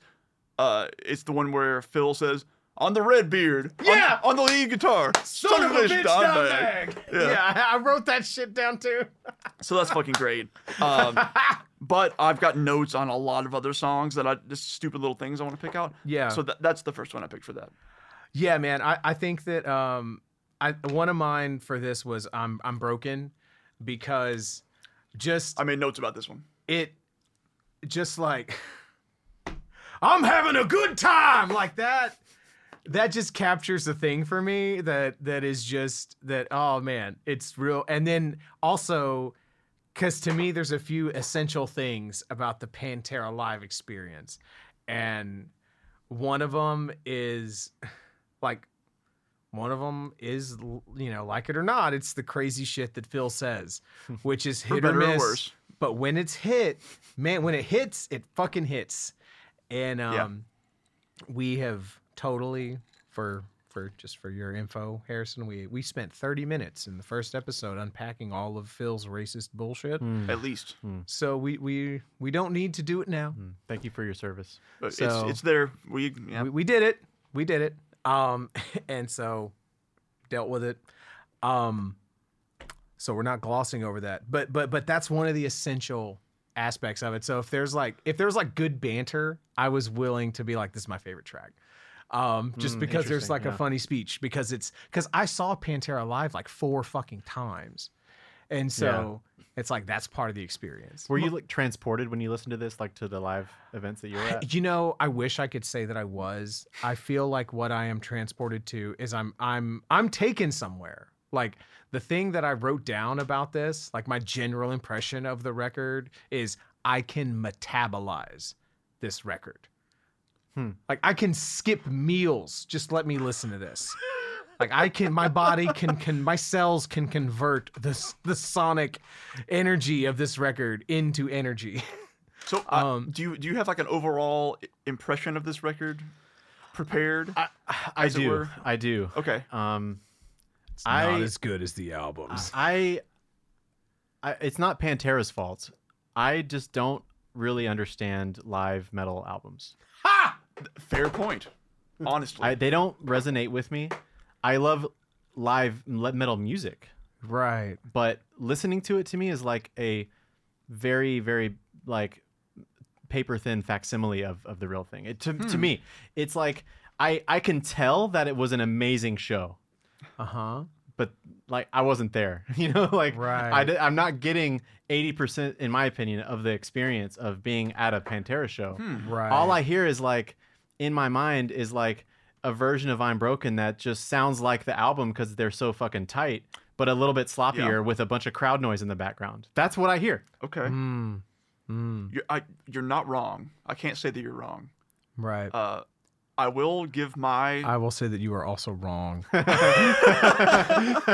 I'm I'm like open to be proven wrong on this 100%. And I feel like I'm absolutely in the minority on this by the way because I remember even when I liked Pantera and my friends who liked Pantera were all like fucking lost their shit over this CD. And I just could never get like I would listen to it but like I mean it sounds pretty good but I'd rather just listen to the real thing. well, so what I mean by you're not wrong is like that is objectively what this is. Right. That is what we have here. Yeah, yeah, yeah, yeah, yeah. Just like Exhibit A is that what he fucking described. However, my my overall thought on this album is, if I had to choose one Pantera album forever, it's this one yeah. because, uh, precisely because of well, partially precisely because of the fact that these songs are so close to the album versions. However, Hmm. additionally, what I realized coming back to this, it's been a long time since I sat and listened to this album. Mhm. But what I realized, especially over listening to the last four studio albums over the past couple of shows, is that all of the little um, the little foibles and like eccentricities that happen in these songs live, the little whoas and the little and the little drum things. So changing. Yes, all that All shit. that. I I now that's canonical in my head Ah, for these okay, songs. Okay. So whenever I hear the album versions, it sounds weird to me Mhm. that those things aren't there. Uh, so Hmm. these th- this has like supplanted the original for me now It's, uh, on some level, Mhm. uh, and I'm fine with that because they sound so fucking good on yeah. here. Um, yeah, I, I, I I kind of agree with that too because I think that so much of my now, did you ever see Pantera live? No. And that's that's why that's exactly why I asked you. Right. When you listen have, and I assume you've seen them live? a couple times, yeah. Okay. Uh, first of all, I'm jealous as fuck. I, I'm. You I'm- should be. I feel like a, I feel like a poser. But this is where like the three or four years difference makes a huge difference. Right. Sure. Because by the time I got into them, they were on their way out, and I- I, I if mean, not I- already out. I don't know. I, don't didn't see them until 2000 when Reinventing the Steel came There out. you go. There you go. Right. so- and I, I saw them in 96, in 97, in 99, and then in Fuck. 2001. Yeah, Ah, that's right. insane. So, So so that's why I asked you is like, does this transport you? Because you can probably much easier put yourself there almost to an extent, I think so. and like really catch a vibe, as the kids say. right, Um, right, yeah. I, I don't think that it necessarily like when I listen to this, I don't think of the Pantera concerts that I was at. Sure. But when I hear this, I know that that's how a fucking Pantera concert sounds. mhm. Yeah. And so, and I know that, like, yeah. And then, and then the other thing too is like, I know the part that, like, one of my favorite parts of the record is the rant that he does before Suicide Note Part Two, because, because you know that's like the um, which one is that? Like, uh. That's the one where he just he's Where- just saying 'cause things he kinda- about posers or something. Where he, don't know. ki- he kind of goes off a little bit, you know, because he's like, so obviously something's wanting to hear something these fucking experts are telling you Oh, you yeah. ain't Oh, the supposed to be experts, hearing the that. experts. I wrote that down. So that's and it's and it's amazing because he does that and the crowd doesn't So- respond at all. So, so the line verbatim is, and obviously someone's wanting to hear something that fucking these experts are telling you you ain't supposed to be hearing. and no one responds. And he's like, "All right." and, then, and then and then and then you get the the the image that I have in my mind is like Dimebag walking up behind him because this is what would happen at shows. Is Dimebag's like, "Hey," That's enough. and then and then Phil goes, "What?" And you hear him say that. You- What? You, hear him Yeah. go, "What?" You can hear like the mic go away from his Yeah. face as he says it. What? what? Yeah, totally. Oh man. Our hit. This is our hit. No, that's later. That's later. That's later. That's later. no, it's not. Is it this song? I'm sure. Okay, well that that's where the track splits then. Yes. Yes, that's where the. So you know, I have you that- Won't, yeah, you won't hear this song. So on- so uh, again, verbatim. Our hit. This is our hit. This next song is our hit. You won't hear this song anywhere but in your goddamn car, at home, or on this fucking stage, and that's the way it should be. Ladies and gentlemen, Vinnie Paul on the drums, Please please. start that song. Well, okay, so I listened to that part like 10 times in a row, and I think he says, please, cha cha cha. That's what I wrote. I wrote sick next to it because I don't know for sure. But that is uh, what I heard. That's all I can. That's all I can comprehend from it. Is there a video recording of this too? No. There's not, For unfortunately. some reason, I God, thought there would- was. I don't know well, why Because he there he talks about it in the middle of fucking walk, which which I don't like the song walk, but oh I right, he says they're filming for the goddamn home we're video. filming for the goddamn live home video. Oh, you know, he got confused. Film, record, you know, what's the difference? My favorite part of that rant is how he's like, you know, Vince from the verse, can't you see? Can't you see, baby? One, Like- two, three. like Vince doesn't know the fucking verse is. Oh man. But that's like, but but but that that idea, right? That like they're playing, they're playing like one of their best best fucking songs, and Phil catches a whim and he waves the band. He waves his fucking arms. Literally stops the fucking music. and and they're such a tight fucking band and like understand each other so well that they're like, oh okay, all right. Um, I mean, honestly, it's pretty amazing how they come to that stop, even because when he's when he's like getting their attention, they go dun dun dun dun dun. That's not how that part goes. They do that to stop it. Right. You know what I mean? Right. It's so weird. right. I, I don't. I think I must have missed this or Yeah. that, that nuance. Yeah, and the, and and this this record is just chock full with all sorts of things like Yeah, that. yeah, yeah. I see. I, I'm I'm I'm st- I'm I'm understanding like so to, to me when I looked at this, I was just looking at it as a co- like you said like uh, face value basically. I was looking at it as a collection of. I- It's it's almost like a stand-in for their greatest hits, right? Because it Basically, like, yeah. it's essentially like their greatest hits album. It, it is, yeah. Right. Even though they did one later, but this is way. Yeah, superior. fuck that album. Right. fuck that thing. Um, and I was just looking at it as like, oh, this is just like their best songs through Trendkill, right? This is yeah. Mhm. Yeah. Um, and but it's live, and you know there's crowd noises and Phil's kind of ranting. But I'm I'm understanding now that like you guys are really, it's it's the total package. It's not just the songs. Right. It's the songs, of course, plus the nuances, the minor eccentricities is a good word. The the like um, interplay between the band that like obviously in the studio they're gonna sound tight because they're tight, but like even live you can really tell just how special they were, you know, as a unit, so Yeah. to speak. And a lot of that comes through in a way that I think is is is unique to a live album. But still, it doesn't make me want to listen to it. But I, I totally understand, like, and appreciate what you guys are saying. Yeah. Right, Cool, right, cool, right. Yeah, that that that is like an interesting that is like an interesting aspect about it. But that, you know, and like cuz all of these things, they but glean the surface of what a Pantera concert was. And the then the cuz the thing, the way that a Pantera concert felt was you had the biggest metal band on the fucking planet. But you did f- and i mean and, and maybe part of that was that you didn't have the internet. So you couldn't hop on setlist.com and see like oh they're playing the same setlist every fucking night. So everything did have this fresh spontaneous like i don't know what's gonna fucking happen. And whenever they're playing i'm broken and they end it with the outro of by demons be driven Oh, it yeah. had this feeling like oh they they talked about that at sound check like they've never done it before tonight because I've never heard it before tonight. Yeah. And so there was a lot of um you know there was a lot of magic that that got that was got to be sold to you because you weren't able to, you know, like look up footage from the first concert, the first date of the tour and see the set list and see you know this and da da da da mm. da da da da da da da. So everything felt fresh. Like when you saw Pantera, you felt like they were just calling songs out. I mean, in that particular moment, also, it almost feels like the band did, and Phil didn't even know it because when they when they go into like Fucking A. Phil like fucking yeah, he's like, oh shit, you guys did that? That's rad, Right. right? I He's wonder. just he's just along for the ride. yeah, I wonder if that was the case. They could have been. I bet you're like right. that. I bet you're right. And because because I will I spe- specifically wonder that because it happens again later on in the set for a different song and he he doesn't understand it.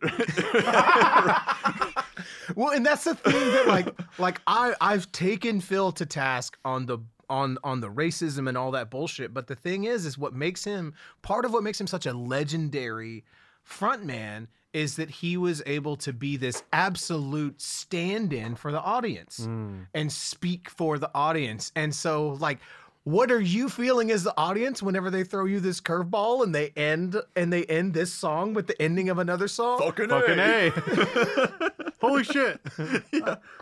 Right, like uh, the son of a bitch Dimebag. Like that's what you're supposed. You And just so, like can't even believe it. yeah, and he's incredulous. You're in the band. yeah, right. You were probably there in rehearsal. Yeah. You just don't like remember. if you weren't so fucking hopped up on horse, you would have you know they were doing this. Thank God you don't play uh, guitar in this oh, band. Jesus. Okay, so before we go any further, we never got your first pick for a keeper.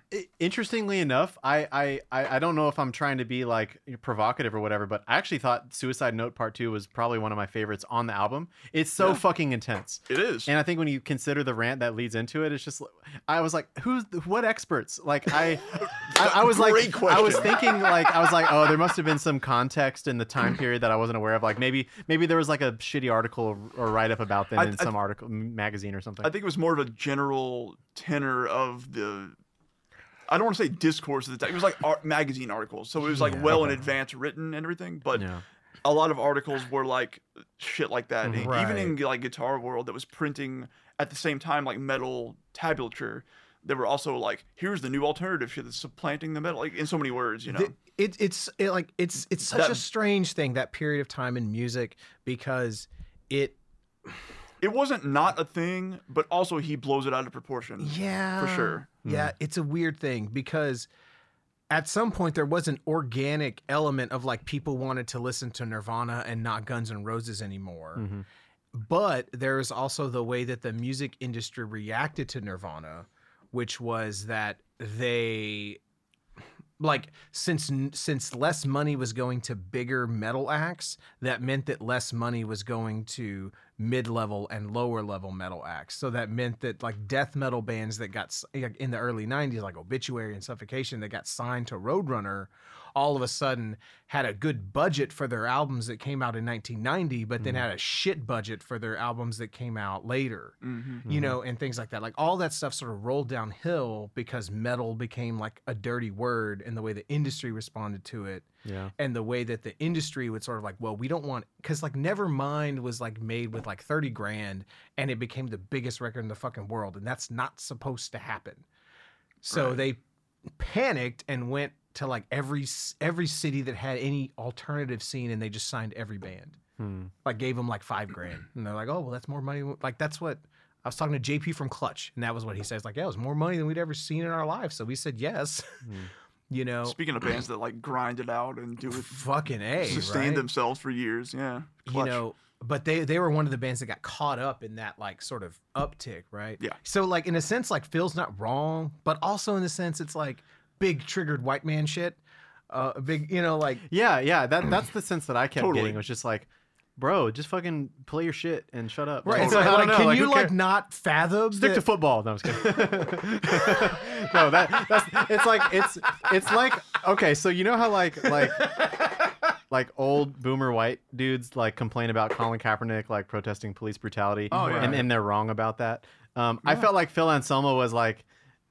Or, or like like and we make fun of them for saying that I should say Yeah. um not to get political but like Get when, political, when when I don't- Phil, when, We're already when, here. yeah when Phil Anselmo was like complaining about who, experts or whatever that's like when he's he's also wrong. I don't know. I, I was I No, had a thread, then I lost it. But it's like the- he's it's just like he's the- basically a boomer who's c- making fun of Colin Basically, Kaepernick. it's it's the vaguest like just lashing out shit. Yeah. for- Right. And- yeah, it's nothing. Well, and what we kind of talked about, like in the lyrics, that was interesting, like as you go from Cowboys from Hell to Vulgar to Far Beyond Driven to Trendkill, I, you know, I don't want to go all the way into it, but a brief rehash is like Cowboys from Hell is not an angry record at all. It's just fantasy. It, yeah, it's like fantasy. It's like let's have a good time. We're fucking playing cool metal. It's right. great. And so, you know, like, you know, put into a box. You know, like it's That means nothing at all to anyone out of context, but I'm here for it. I, I can't imagine that like this isn't for the this isn't for the non Pantera fan. Um That that first album was like cheesy in a way that I can get behind. right. And I think that like Dime actually wrote a lot of the lyrics on that. Probably. Because I remember hearing like an interview snippet where Phil talked about Vulgar was the first time where he was like really got to like do his thing or whatever. Hmm. And Vulgar's really just like aggro fucking word salad. yes. But it's Yeah. it's not very personal.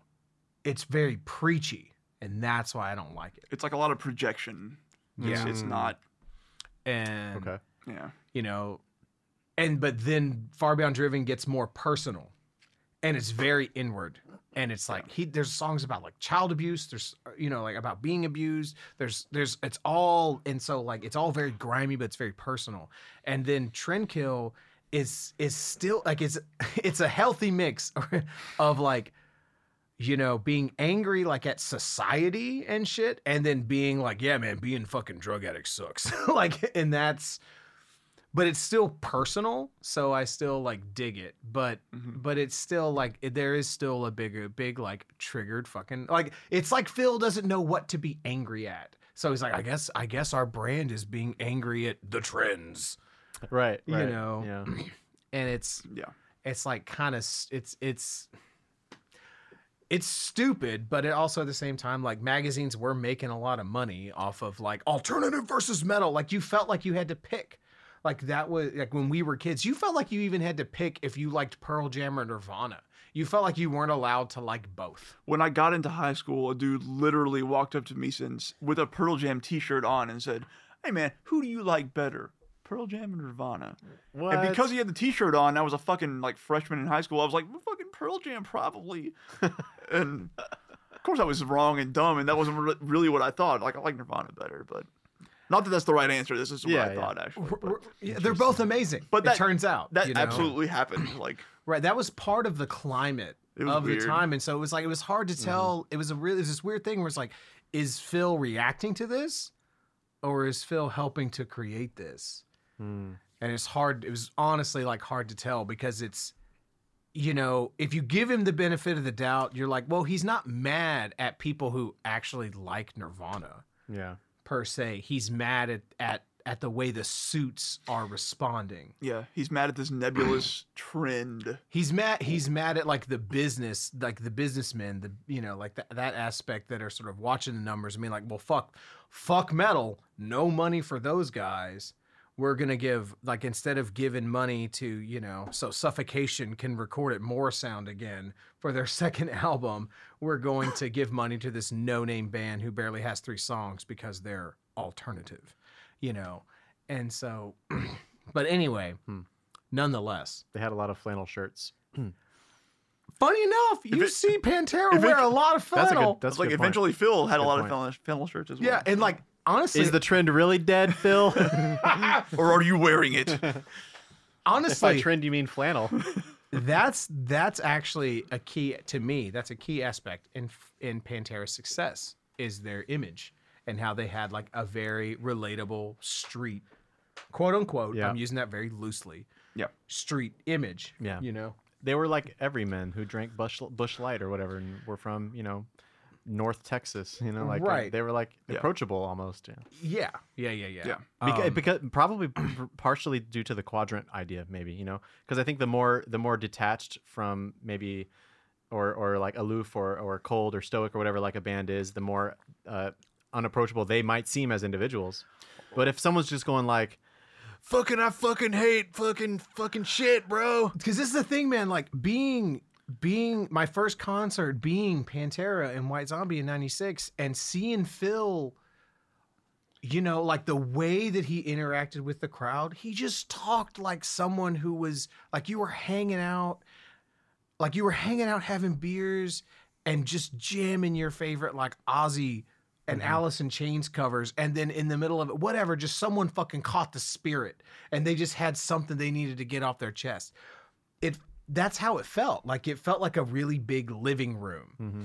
and that was incredibly like endearing, and there was something like really special about that, you know. And so when he talked about like Load being a shitty album, he was talking about it as a fan. Mm-hmm. He wasn't, and and he wasn't talking about it as like trying to like a beef or like trying to fuck over Metallica or anything like that. He was like just having like and and that was that was the thing that made him so special and that was the thing one of the things that made Pantera concert so special is that it felt you just it still had this element of danger. Like you didn't know. You didn't know what Dimebag was going to play in that in like the second verse of Cowboys from Hell, but you knew it was going to be something different. Mm-hmm.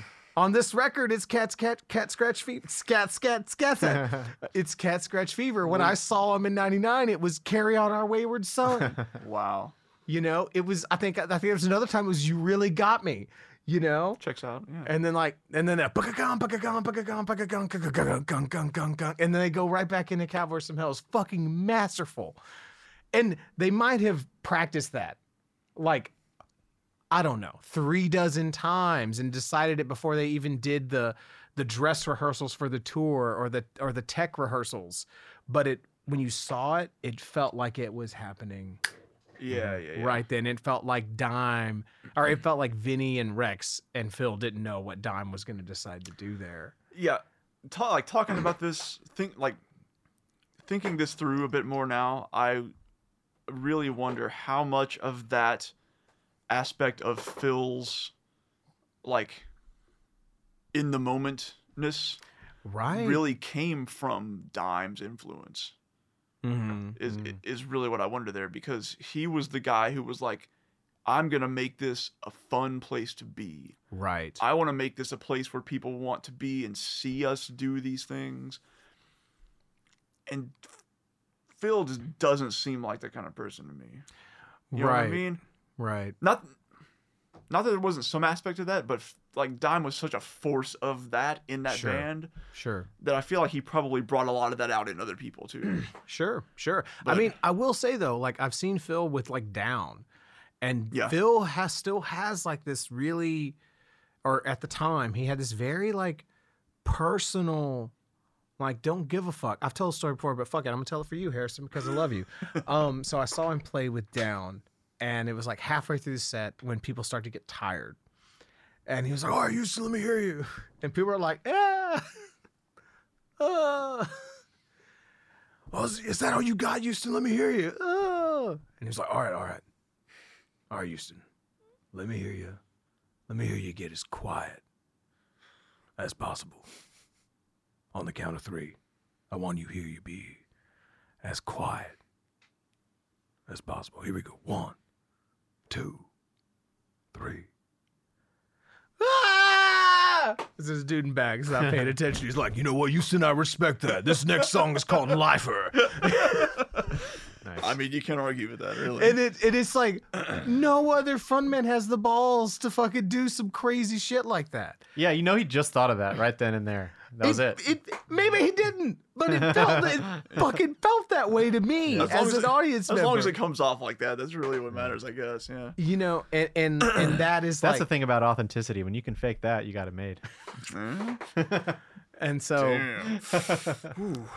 so that's why that's why a lot of the rants on here are what become my favorite aspect. Mm-hmm. The other part of it is that none of the rants here go off the rails, and I've seen a lot of Phil's rants go off Right. the rails. I mean, they were they were they were editing these for an album release. I'm sure they made that decision very, uh, very consciously. And and and the also the part of it is that I like that like Dime because I I imagine Dime is the one who's putting this together. You know, um, I don't know. Yeah, fucking produced by Vinnie and Dime, and so I imagine like they keep they're keeping the rant before Suicide Note Part One of like you know what like they're they're like.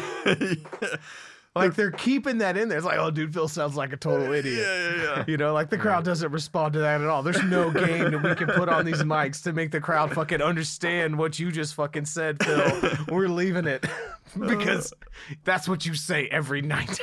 Yep, yep. You know, it is funny though because the rants are some that are very polarizing about this album. You'll hear a lot of people talk about like, "Oh, wish would shut up." Oh, blah blah blah blah blah blah blah blah blah, and it's like, Like, like they're not what I'm here for. They're not the best part of the track, but they add something to it that is like undeniably valuable to the experience. You know what I mean? right, For for better or worse, I guess. But uh, Right. li- I like the fact that they're there. it makes me so happy. It makes me. It's a huge essential part of the record to me, and it's because it's a huge essential part of the live experience of seeing Pantera. Yeah. Um, Yeah. and you know, but like to take Phil to task, you know, like I think it was during the '95 tour, '95, like like every stop on the tour or something, he had like a fucking, you know, like a white, like a black pride, white pride speech. Hmm. So Like, why don't we have White History Month, basically? yes, Yeah. yes, yes, Or yes, that yes, type of thing. Yeah, yeah, yeah, yeah. Like it's very. I mean, I talked about it before, but it's very much in that like. I'm not racist, but I'll be good goddamned if I have to hear black people talk about racism affecting them. Yeah. is very much in that kind of energy, you know? And it's like it wouldn't be a big deal if you were if you weren't playing in like one of the best fucking bands in the world and you like you're like stop the show so that because I I got something to say about black entertainment television. Because if you had white entertainment television, you know, and so I mean, But, it like- it would still be a deal, but no one would hear about it.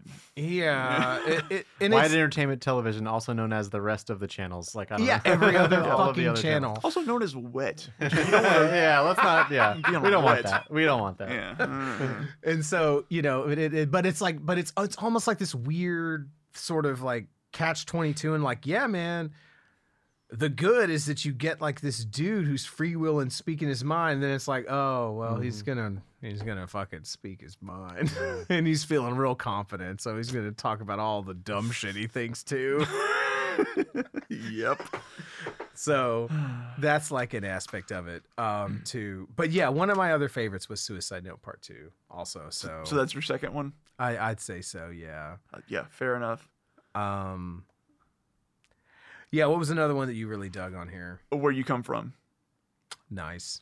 So this is one of my favorite dime solos. And it's got such an awesome outro. This song. So I well, I mean, I'm hmm. This song has been incredible. This is depending on the day you ask me, this might be the definitive Pantera track. Straight up. Period. I I respect it. You know what? I respect. I that. respect I respect that. It's it's interesting because I not not really having like um the uh the memory of, of like this listening to that this album you know front and back. Mhm. Um, when it came to the last couple songs and I didn't really recognize them, I was like, oh, these sound kind of cool, and then that was it. Like that's all I have Right. on on 15 and 16. And I feel sad about it now. I feel like okay, maybe I, maybe I should go back and listen to Well, again. I mean, so I listened to this a lot back in the day, and I didn't. I haven't. I, I don't listen to a lot of metal much these days regularly, past like decade plus, really. So going back to listen to this again, I was like, I was so fucking pleased when I got to the last two tracks of this album. Hmm. I was so happy with how cool these songs were. You know why? Because you know what comes next, and you know these two tracks are better. That is a part. That is a part. Well, Swan okay. song. I mean, we'll we'll get there. And I I came at this project with a very open mind. I will say, so did I, and But- I was. But Anyway. I, I am so fucking happy with how great these these last two songs are. Yeah. Because these are the last two tracks they recorded right around the same time they recorded Trendkill, right? They they recorded Like these on tour. later. Yeah, they recorded these on tour. For yeah, on the Trendkill tour, like '96 or whatever. But W- Go but, ahead. But these songs are like, uh, and, and and I think part of it is also because I watched the home videos so much. Have you ever watched the home videos? I don't. Uh, if I have it, it's it, I might as well say no because I don't remember. See, That's fine, but, but because we were stupid outliers where we watched them way too much. Yeah, yeah, yeah. Like they were a part. Like those videos are just as important as each album Pretty much. is to yeah. us in the canon of Yeah. Pantera. Like Yeah. the lines and the jokes. Like here's how much of a dork I am. When I went to Ozzfest '99, okay, I'm looking up on the hill. Okay, we're in San Antonio. I look up on the hill and I'm like, holy shit, that's Big Val. Full Big Val. And so, uh. No one knows what that means. but- big boy. So Yep. Big Val is like he did security for Pantera. So there's a whole like Oh, okay. there's so many sections. There's like a whole lot of screen time devoted to Big Val. So I go up to this big giant man. Oh no, you really? I really How did I never hear about this? I don't know. and, and I'm like, "What's up, Big Val?" And he's like, "Hey, kid." And and I had like this conversation with him. He's their fucking. He's he's just a security guard. He's just a random fucking. You know what I mean? Like, you know, that's how ingrained. Like he to me, he was. It was like you know, Don, Vinnie, Phil, Rex, Big Val. He like- was a guy that you knew who he was. Like Right? Yeah. he was like- a character in this like charade. yes you know? in this like theater of like performative like Yeah, yeah, you yeah. know like performative sort of vagabond masculinity. Like he Yeah. was a, an A list player. Like if I had to choose between like shaking hands with Ozzy or Big Val, I might have still chosen Big Val. I would have chosen Big. Val. Um, so just as like how canon Yeah. those videos were. Yeah. uh, So like there are there are there's at least one major part in the video in three specifically because that was when this album came out. Um, uh, but they they do things like they'll intersperse parts of their songs over video footage just like for effect, and it's it's So really well, good. it's really well done. But there's a part where they play like uh, various parts of of uh, where you come from is over the, the video stuff. Yeah, there you go. Uh, and like because I've watched those videos so many times, I that part of that song is ingrained in my mind, but or multiple parts of that song. But also, I mean, we'll get to it with my next selection as well. But like these these last two songs are f- so like full of energy Yeah. and they feel like especially uh juxtaposed with the next album they feel like they wanted to be here playing this shit they, they feel like they really like had something like we want to go in the studio and do this right the fuck right mm-hmm. now. Yeah, man. So I I would I would put one of my picks as like I can't hide. S- me too. It's, that's my third one Nice. I, I I appreciate you, sir. I see you. I recognize you. I appreciate you, and I love you. like man these last two tracks Oh. were so fucking cool that outro of "I Can't Hide" might be like one of the best fucking things ever fucking recorded. it's really good and man. um, yeah, What- no, what is- man. what is this thrash punk track with an incredible breakdown outro It's- it's so fucking good, man. It's probably that. That's one of my like. If I if you like put a gun to my head and like you have to tell me your top five Pantera tracks, "I Can't Hide" will probably Wow. be in there. th- like these two tracks are in the top 10 for sure Yeah, yeah, Like, yeah, yeah, easily, yeah. So, easily. And- so is this the only album that those two songs are officially Yes. recorded on? Yeah, yeah, that- th- that's they- pretty cool. They recorded these two songs on tour for Trendkill. Yeah, Ah. like did them in like ten days. Yeah, like in Wow. like they went in the studio and then like oh okay yeah that's done. You know. because I was pretty like confident that I was very familiar with their studio albums, Right. Yeah. and then honestly, because I just really didn't listen to this album back in the day, when I heard those two, I was like, "What the fuck are these?" And Fair. like I was distracted, and I was like, "Okay, I should probably go re-listen to these again." Yeah. fair. Yeah, yeah. And and um and the other thing too, like I noticed about the lyrics is that these are the la- this feels like the last time that Phil writes personal lyrics Hmm. Yep. because he like he OD'd like the night after I saw him. Like he like because they played in Houston and then they played in Dallas and he OD'd after that show. Was And that then- when he like died basically for like a few minutes or whatever? Yeah, yeah. Yes. Mm. And then I don't know the exact dates, but he was back on tour within like three days of that, which is fucking insane. Mm. Like the audio for this that you hear, that happened after that. Like a Oh. lot of that happened. A lot of this was recorded after that. You know what I mean? Yeah. And so, you know, like these lyrics are still, these lyrics are all about that. The, the lyrics in these two songs are all about his overdose. And it feels like it's the last time that Phil was really personal in Pantera with his Right. lyrics. Right. And I think that's one of the reasons that the songs are so endearing to me. And and musically, they're int- musically. This is this is the most important thing to me. Musically, they're different Yes. than what they've done. They're they're different, but also they're they're still very Pantera in a way. I, I think I can't hide maybe less so until the end, but like where you come from is like that's all of Pantera like distilled to me. Right, right, right, right, right, right. Sure, Um, sure, sure, sure. but sure, sure. yes, ag- uh, also agreed. So, um, all right. What were some of your other favorites on this? Uh, Yes. uh, Well, I, I actually so I I do actually really like uh, the Cowboys from Hell version on this one Mm. because Yeah. because back to my earlier point about like if I'm I mean, they just play the song so accurately that I'd almost rather just listen to the album. But that one, what I like about it is they slow it a little bit. Like I feel like the tempo is not as fast as mm. Cowboys from Hell, Think you might be Okay. and I yeah. dig I dig it because it kind it's not like a lot slower, but it just has a little bit more stank on it, and it's like fun. It's like different. It's like unique a little bit. It's like novel, I guess. Yeah, yeah, yeah. And I really appreciate that. I really like how in the second half of the second verse they get all like heavy and quarter note withy, quarter Yeah. note with it. You know, Dun dun dun dun. Like, yeah, yes, yeah, yeah. it's great. You know, like Yeah. to me, that's like every time I listen to the album version, when it gets to that, I'm like, well, you know, I'm waiting for that. I'm waiting for that. Exactly. Yeah, yeah, yeah. Like That's- s- that's so what I much mean. of the idiosyncrasies and the performance gestures of this record have become canon. to Totally. me. See, I just I, it's I uh, the big difference is I just don't I don't have that experience. So it's it was almost like listening to a new like uh, CD of theirs, but Right. it's all old songs for me. Mm, yeah, yeah, yeah, yeah, yeah. That's Interesting. rad. That's but I will also say that a new level is fucking badass too.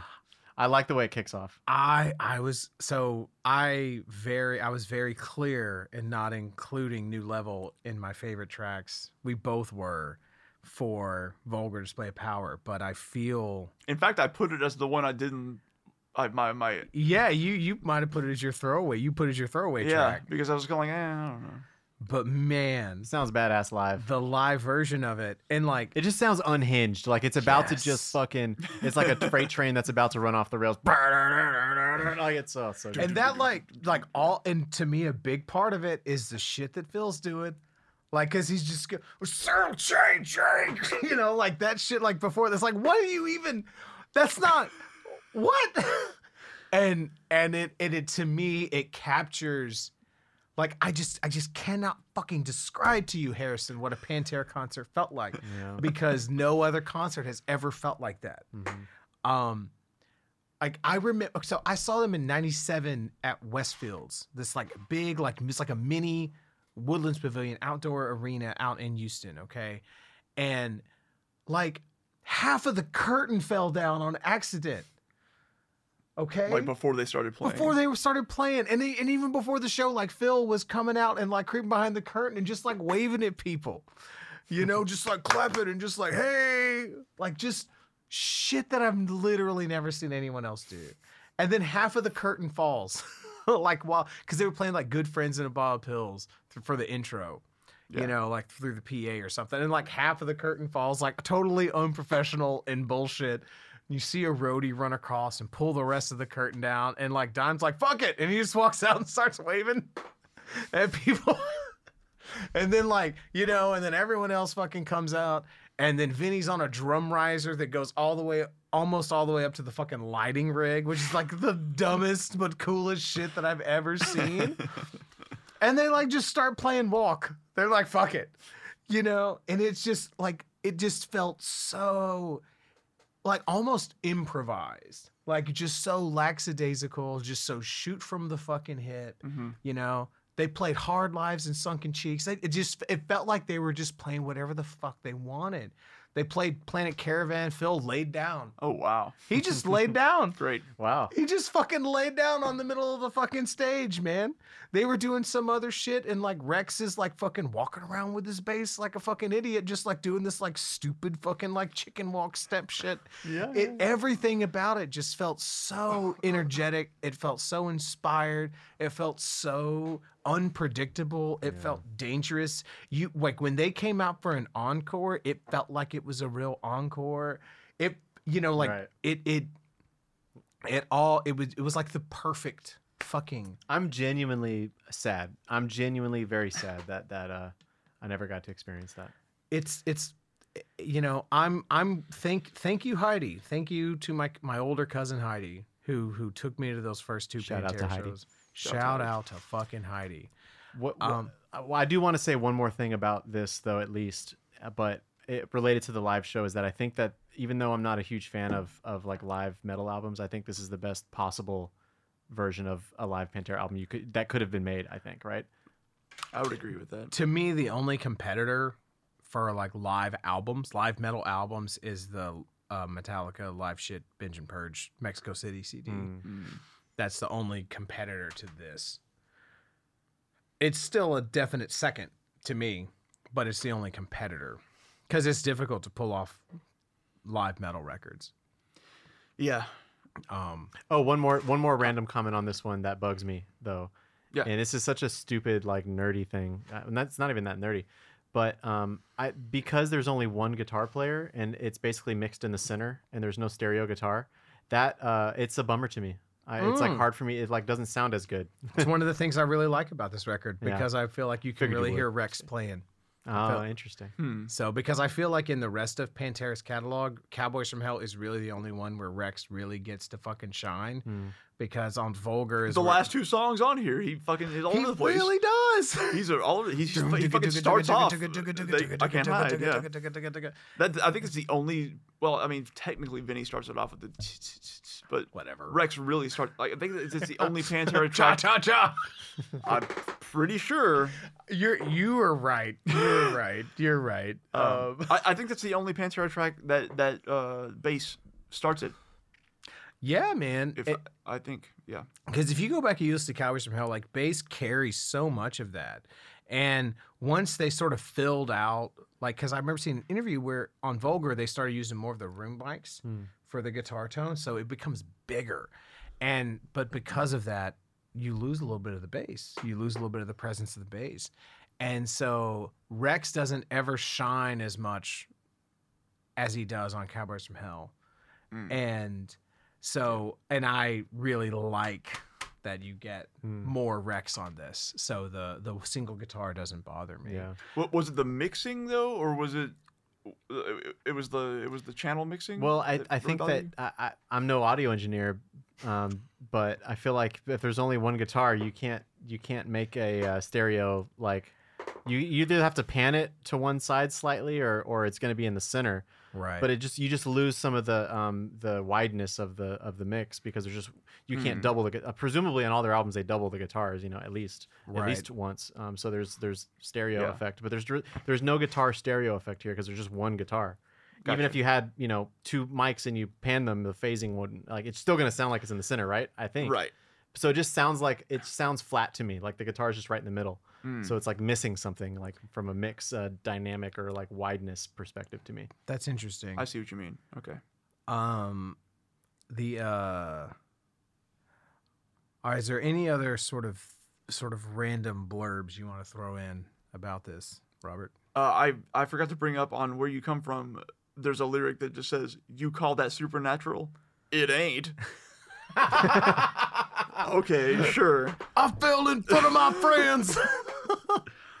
yeah Yeah. Um. yeah, yeah, yeah, yeah. I, I I- just can't I can't stress enough how how uh, pleased I am with those last few tracks and how how much I enjoy them. I I second that, you know, and it and it really makes me wonder what what what Pantera album we would have gotten That's a great question. if yeah. if if it if reinventing would have been recorded in like 97 98 You know as what, I- opposed to 99 2000 you know okay, yeah, mm, I don't know.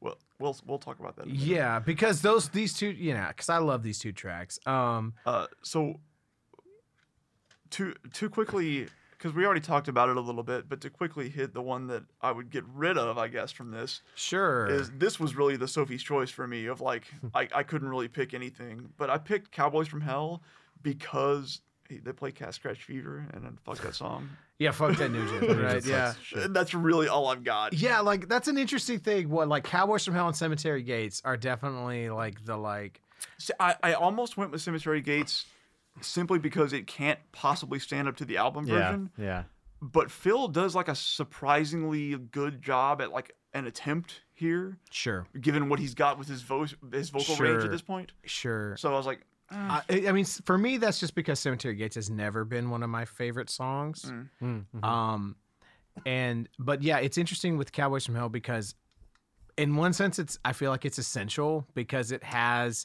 it has two of the things that really capture that Pantera live show injury, which is like we're gonna throw a different fucking song in here, and then also we're gonna really change up how we articulate this this particular section. yes, Um, that that kind of shit. Whenever they pull that off in this in this on this entire set is is amazing. I think. right, right, right. Like the end of Becoming when you get the the the throw tro, yep. where you get the outro to throes of rejection.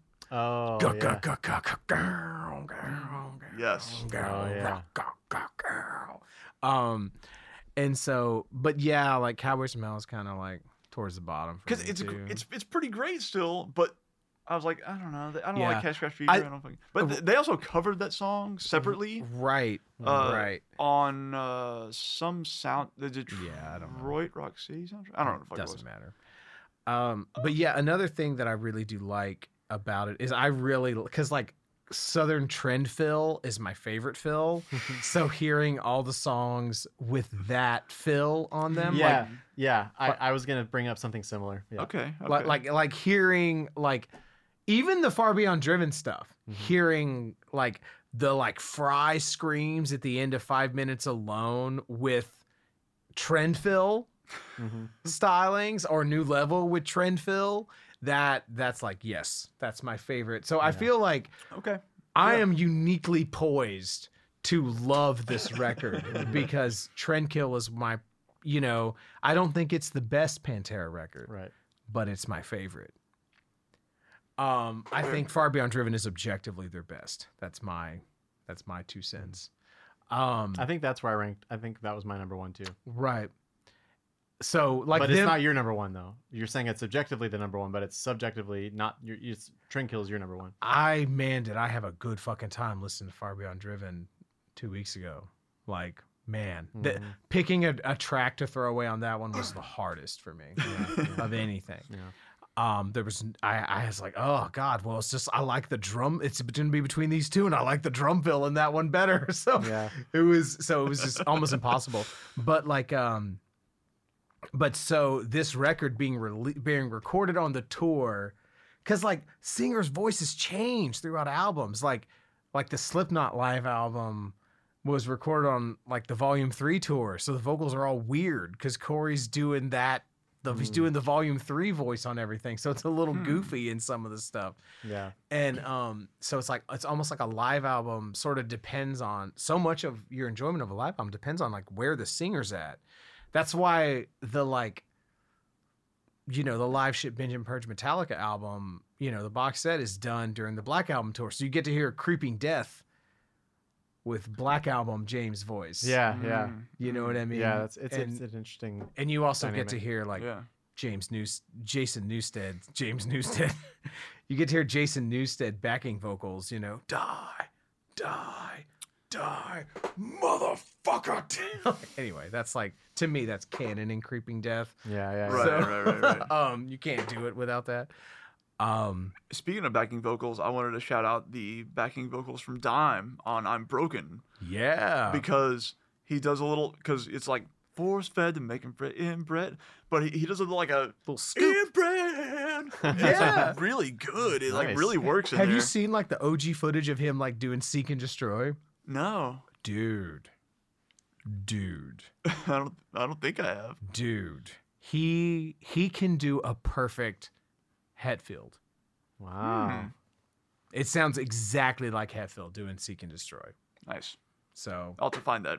yeah yeah yeah yeah yeah um And the only other thing I want to shout out is in Dom Hollow when they switch into Hollow and Phil goes, "That's fucking badass!" Yeah, it's one of those. One, Just along for the ride. it's that other time, yeah. it's so like It's like I was like, "That oh, you guys did that? That's fucking badass! You guys see this shit? That's fucking badass!" it's Guys, I'm in Pantera. This is fucking bad. This, this rocks. You this guys- shit rocks. You guys heard of Pantera? I'm They're in right- that shit. They're I'm right. in fucking Pantera. They're playing right behind me here. Yeah and like mm, that's again the thing that makes like Phil the perfect frontman Oh, is because he he like plays that role as a Mm-hmm. stand-in.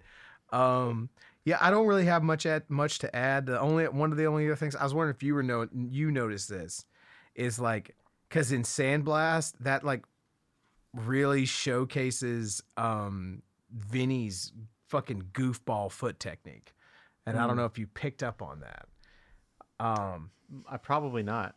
so when he does, I talked about this a bit the last Yeah, yeah. episode. So, but here we go. So, like when you have like a, Mhm. he doesn't play it like that. He plays. Right, he Hmm. plays left, right, right, left, right, right, left, right, right, left, right, right. Okay, that's that's like how becoming works. Like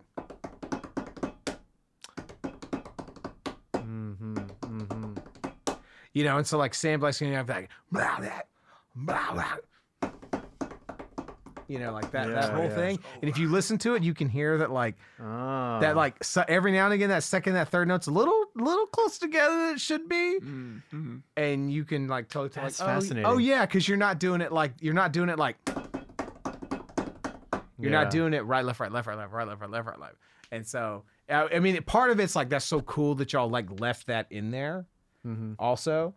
But it's also like a little bit. It it also is. I don't know. I don't know. It's it's an interesting like performance gesture, right? You also hear it a lot on Tranquil when he when he does those kind of rhythmic figures. You can like tell that those second and the third notes are a little bit closer together than the like the first and the second notes. But That's really interesting because I always noticed on even on the studio albums that his his double kick, um, like he kind of it felt like he was avoiding certain types of double kick patterns.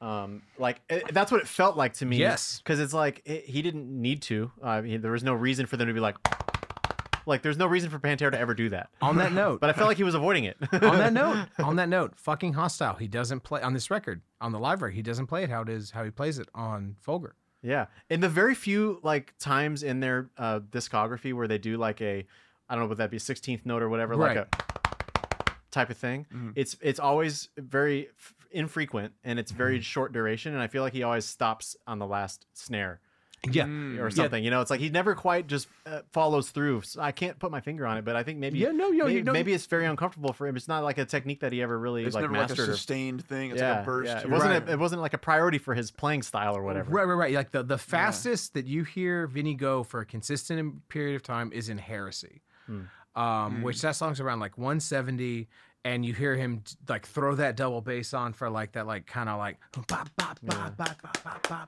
like that kind of like super skank beat. Oh yeah, yeah, yeah. You know what I mean? But that's really like the fastest sustained double bass mm-hmm. that you hear Vinnie do. Mm-hmm. Um, a few triplet um, things here and there, like here and well, there, but, but, like so like in that, Shattered you hear that, yeah. but it's like more mid tempo, you know. Mm. Yeah, yeah. And he does that a lot. Yeah. You know what I mean? But um but yeah so it is an interesting thing because fucking hostile has that uh, Mhm. on the album that's how it is but that's not what he plays on the fucking on on on the live he plays it's hard for me to tell i'd have to like really really listen to it he's either playing like like Oh, kind of yeah. like Mm. right left you know like snare snare kick kick or he might even be doing like triplets you know what i mean i'm not sure yeah. I'm not really sure. He might mix it up. But but yeah, like and I don't know if that's like something that like fell out of his wheelhouse or anything, but it is it is interesting though to me, you know, and that kind of like relates to some of the stuff I have to say about reinventing. But hmm. but anyway, yeah, man. So yeah, to me this is one of the best live records ever fucking made. Yeah, this is this is like I said, this is the Pantera album I would pick. Straight up. Fucking. What do you want to fucking hear? It's okay to curse. You paid good money to curse. take your take breathe in, take your bullshit breath, blow it on the person next to you. Man, imagine saying that shit today. Dude, I fucking love that. Dude, like when our record came out at one, put all the commercial shit in its fucking place. One fucking shit. I like it. I fucking like it. like that. God. Dude, those things are just so endearing to me, man. They, they are to me too. Like I said, So, like I'm- all, all that shit is what I think about when I hear these songs now, Right. and that's just yeah. So It's it, not because it's better than the album version. It's just like for so, something, it does something. it yeah. It somehow works. It really I, I don't know. And so, and like, and even the album art, like in these pictures, because information about how they played and like Vinnie, because Vinnie was like my fucking top tier mm-hmm. motherfucker. And it was so hard to get like, im, you know, like I couldn't look for drum playthroughs. I remember trying to oh, decipher yeah. these photos. Oh yeah. Yeah. Oh yeah. And like, what How do I get better by looking at this one like stylized shot in the gatefold of a CD? Yeah. Yes! I love God this damn it! Stupid Yeah, yeah. fucking dime shot where he's just like, oh, So, because you know he wasn't angry. you dead dime is not an angry person. Not yeah. even close. Right. So, um, Good But- times. But I, yeah, I, man. I, I, this was the last thing that they did where they felt like they really wanted to be doing Pantera shit. well, it's a thing. Is what I'm gonna say. Yeah, it's the last thing that happened where we were still in the moment of Pantera. Is is I think what it is, mm. and so by the time okay, well, okay. that reinventing the steel came out, we had already moved on to like Slipknot. We were mm. already into heavier shit. I you mean, you're not wrong, but I'm not. Okay, okay. So you don't think it's uh the the context and the um, what we talked about earlier about like when you came to enjoy Pantera originally. Well, you think it's just a shit record? No, I think it's that we came to enjoy them when they didn't suck. I, I th- my, my my overall thought, touche. like, like I I thought about this a lot today. I was like, how how do I really want to describe this album like in an overall sense? Because it could go like, I could be lenient or I could be like way too overbearing. But Yeah. I I think this is just a bad album. I, I think I, I think this feels like the B sides. I think this feels like a, they over the years they collected a pile of B sides that they didn't want to put on their other albums, Mm, and then they recorded them eventually. But but not like fun B sides where sometimes the B side can over can can eclipse what's on the A side. Mm. I think these are these are just the things that they didn't really want to do, Mm-hmm. and they eventually did them, and they and they and they eventually did them. and, and that's that's how I kind of feel about this album overall. Ah. I think this is a bad set of album, set of set of songs, set of uh, a recording. I guess yeah. I don't I don't like saying that at all. I I kind of hate saying that. So Harrison, your general impression of reinventing the steel? I mean, I always really liked it. Yeah? Actually, yeah, and I still do. I actually think it's pretty solid. Yeah? Um, I think the, c- I, I- maybe it's like uh even bad pizza is still pretty good. like even Right. bad Pantera is like fucking better than ninety percent of other shit out there. This is very, very true. Also, you're not wrong. Right. But compared to Far Beyond Driven and stuff like that. But honestly, like I, I feel like I because what one of the things that I really like about um, Pantera, they they uh, like was the groovy kind of slow uh, like like I always like the southern like twangy and like kind of badass like and there's not a lot of that on here. This is fairly like Hmm. like straightforward almost. It's it, there's not a lot of character. It's not as dynamic, but it still is like a lot of really cool riffs to me. I like a lot of the riffs a lot. Right. I love the production actually. Really, Yeah, it's it's very different though. I'm gonna vehemently disagree. yeah, with that yeah. Well, it, because it's not. It doesn't sound like a Pantera record. It does. Hmm. It's it's not scooped or whatever. yeah. It doesn't have like the the drums don't sound like there's quarters super glued to the beaters. Right. This yeah. sounds like an adult recorded it. Well, I love, Damn. but and, and like, and I love the other albums like more. But I'm just saying, like, I don't think I, it sounds really like tight. I think. I as as a drummer, I feel like the album suffers from how good the drums sound. Oh, interesting. really. It definitely, it's not dynamic. It's not a dynamic album. I so my blurb about this album is that it's vulgar without the bite or the dynamics. hmm hmm Is is my blurb. I think this album sounds like shit. Um, there's also the Terry Date remix, which sounds better. Yeah, I was I was jamming when I was re-listening to it. I was like going kind of A and B, and I I, I kind of like. I think I kind of like that one. The on- Terry Date remix is better. The re- I'll Like on go the find that. Yeah, yeah, yeah. On the original mix, you're like, "Dad, that damn that snare sounds good," but there's it feels like there's something missing. There, mm. there are certain there are certain aspects of it that do sound like almost objectively good, like for as for as much as that really means. Yeah, I but mean, it doesn't sound like a dude, Pantera album. You could fucking like record Dime and Vinnie with a and Rex with a fucking coffee can, and it's gonna sound objectively good Yeah. in a sense. Um, in a sense, yeah. you know, But like I don't I don't like a lot of what Dime has recorded on this album. Mm. This is interesting. So, like, I went into this is so fascinating. I love this shit. I, I'm just thank you guys so much because I fucking love unpacking this shit to this degree. I really, really do. It makes me so happy. Thank you guys so fucking much for being here. Um, because when I like, I had an idea in my head about how I was going to think about this, Mhm. how I was going to think about reinventing, because I knew how I thought about it historically Right. which was fuck that album. Mhm. Because to me, Mm. Trendkill being the first, I mean, one, the first, probably the absolute first album I bought on the day that it came out. That album became not just a template for what Pantera, new Pantera albums should be, it became a template for what all new albums should be, which is this like challenging experience, this artistic experience, this reaction to an artist's previous catalog, mm-hmm. this pushing forward win, lose, or draw. Like you might fall flat on your face, but you push forward and you evolve. Mm. And so this album, when I heard it, it felt like just a regression. It felt like such a safe, safe, safe, boring, lazy record to me mm-hmm. when I heard it mm-hmm. the first time. And so when I went into, but I listened to it again, you know, a few years ago, I was like, you know, man, it's pretty fun. It's fun. And so when I like, I was like really anticipating, and I even wrote it down, man. Like, I was like, this is so much better than I remember. I understand why I didn't like it, but I think objectively, it's one of their most consistent albums. Great riffs, lyrics are more relatable and less grimy without being as preachy as vulgar. True.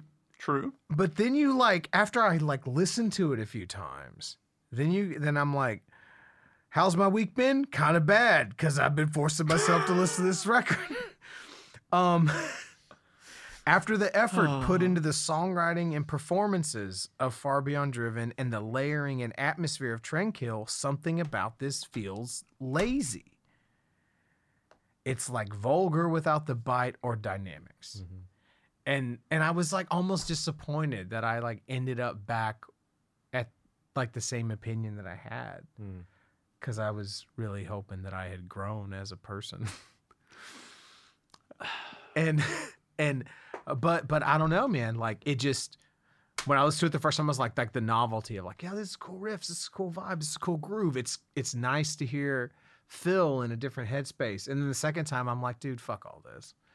Um, I you know I'm like this is this is you know I'm I like I want it because the thing is is like I don't believe this. I don't believe Phil on a lot of this. I agree with that. you know, I believe Phil on the second down record that came out a year or two after this. Two years after, yeah. Yeah, yeah, yeah. You're right. Two years. You know, I only know because I checked that today. right, Yeah. right, and um, and so to me, for me personally, that's a big aspect of this. Is it you know like we'll grind that axe for a long time, or it's like, come on, guys. But what's what's like? Okay, to me, all of his lyrics are kind of silly and cheesy. Like, like what's how is that so much worse objectively?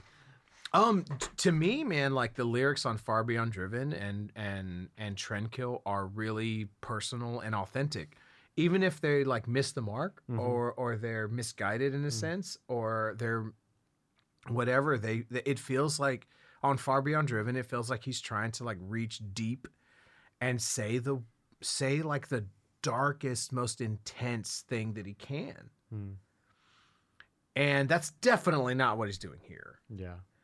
and and there's to me there's nothing on here that's personal i almost like wonder if like dime wrote a lot of the lyrics on this or something Yeah. you know or That's if true. or if dime was like look phil we're tired of your fucking drug songs Yeah, I guess. Yeah. you know because there's n- there's none of that on here you know what i mean Yeah. but it's like but that was like like and it's such a catch 22 because part of what phil's thing was his shtick like why you related to him when he was the front man and like you know speaking his mind in front of 10,000 people is like oh that dude's being sincere and like you know like you're gonna tell me fucking like death rattle shakes is goddamn sincere I'll run headfirst into traffic. There's no telling what I'll do. I know those are two different songs, but yeah. Uplift definitely my trash track. Definitely Really? throw, throw the fuck away on this one. Yeah, yeah, yeah. But yeah, also, fair enough. yeah. yeah. Uh, I thought just a quick note for for year for well since the album came out for 22 years, I thought he was saying death rattle snakes. It's no less sensical either way, but um, it's a little more metal imagery than death rattle shakes. I don't know. Cha cha cha. you know. Exactly, bring it back around. Yeah, yeah. Um, no, I I I agree fully that this album doesn't feel it. None of this feels like they mean it Hmm. in in any sense to me. Uh, it it kind of feels like they just they. it almost feels like they had to record this Hmm. and they phoned it in in a way. Um, it just doesn't feel like they wanted to be here playing these songs. Whereas, and I mean, and, and part of it, like, why does this album feel flat to us? Is because every one of their albums was such a unique goddamn statement. Yeah. Like I feel I feel terrible shitting on a Pantera album, just like as as a general rule. But you can go listen to like seven hours of us praising all of their other shit, Yeah. so that you know that I'm not just being an asshole about thi- R- right. this yeah. We're not. We're not like trying to hot take this shit like this. you No, know. well, so- but I, I think, but if anything, I'm the one with the hot take because everyone hates it. I'm Who's very- a Pantera fan? You know. Like, I, I'm very interested. does everyone? I don't. I don't really know. well, so so to contrast, I think most really legit Pantera fans don't like it, like you guys. Well, so- Old. I'm not at that level. I Old love. Pantera and I listen to By the shit out of legit, them, he but- means old. old man. So so to contrast your take on this album or your your approach to this album. yeah. when this album came out, I was like, this is a new Pantera album. I love Pantera. I want to like this album. Yeah. And so I I told myself for whatever it was worth, like I like a lot of this stuff on this album. I learned Revolution is my name. Right. That's a great fucking song to play. It's so fun to play. Um and I like found stuff about it that I liked. Like I latched onto the shit that I did like about it. And then I just kind of like let it go. At, over the years, I was like, that's that album's fine. And then when I came back to it to listen for this, I was like, thi- I was, my instincts were correct at the time that this is not a great album. Yeah. I- And so I, so I did find myself wrapping back around to like you said. It turns out I just I, am there Yeah. again. yeah. Yeah. I, I mean, I don't ha- feel bad about it though. Like it just is what it is. Yeah, I went through different phases where at first I was like, man, okay, I like it because it's Pantera, right? But this isn't hitting me the other way. And then, like, a few years later, I was like, fuck that album. And then a few years later, I was like, you know what? It's really cool, though, to hear Diamond Vinnie and how they like approach these things and these riffs as musicians and da da da da da da da da. da. And and now I'm like kind of back around to like, eh, fuck that album. Um, and but it is it is it's tricky because you don't want to like it's so hard to sort of because these guys it's our our experience like yours and mine our experience as musicians as playing metal music is inseparable from our our association our influence with pantera it's absolutely inseparable Mm-hmm. and so to to shit on anything they've ever done in any way it, it like it hurts me a little um Because you're kind of shitting on yourself a little bit. A little bit, yeah. it feels that way. and so but but nonetheless man like it it's man like it's it's it's partially just like what's there, but it's partially expectation because they spent the previous eight years like putting out the best metal that's ever been made like, consistently. Like Right. we right those we just listened to the first four or five uh things they released, and they're just like those are things I could put on from front to back at any given time and enjoy all of it. I It's wouldn't skip a so single thing. it's all so good Yeah. It's also e- even the ones that even like the the the you know like the track that i had like the stuff that i had a problem with on vulgar was mostly just because of the lyrics And it's Yeah. like because you're because of your fucking like problematic preachy fucking lyrics phil which are mostly problematic because of the other shit you've done Yeah, You right, know? right. um Yeah, like in a vacuum, not as much, but given the context, like, Yeah. come on, man. And but then this is just it, it you, you know what it's it almost feels like it's like dude y'all y'all y'all had the like you were listening to the wrong fucking people like there were people like you had people around you that were like yeah man like that Trendkill thing was cool but you know you need to go more to the classic you need to do- do- do- do," you know like Hmm. and All right, I want to hear what Harrison Harrison has to say. About yeah this, yeah yeah because yeah I'm extremely interested. Like, yeah, I just want to hear what you think about this album. I mean, I, I I don't necessarily really disagree with anything you guys have said. And by the way, I mean, I would say if you added up all of your discrete complaints about it, at least 50% of them were how it's not as good as the previous albums, right? And now you you made very specific and discrete complaints of with the music itself, of course, lazy and, and stuff like that. And like I, I think I think maybe for me the the, the laziness or Also, uh, just I, I hate to say lazy, boring boring. is what I would say. yeah, okay. because The- the- lazy is, implies like Yeah, like when I when I say lazy, just like phoning it in. it, it's part of because like to me like mix wise this sort of reminds me of like far beyond driven Mhm. right far beyond driven feels very naked and very exposed but the thing is is that the songwriting and the performances on far beyond driven are in a goddamn are in the goddamn stratosphere Mhm.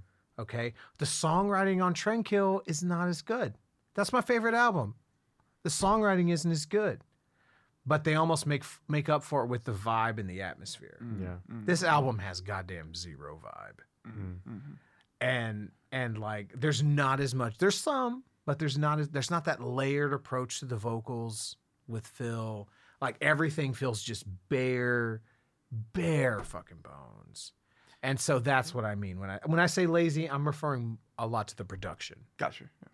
and everything that you just said, I think what I interpret that as when I listen to this is I think of it as efficient and muscular and and like simple, but not in a bad way.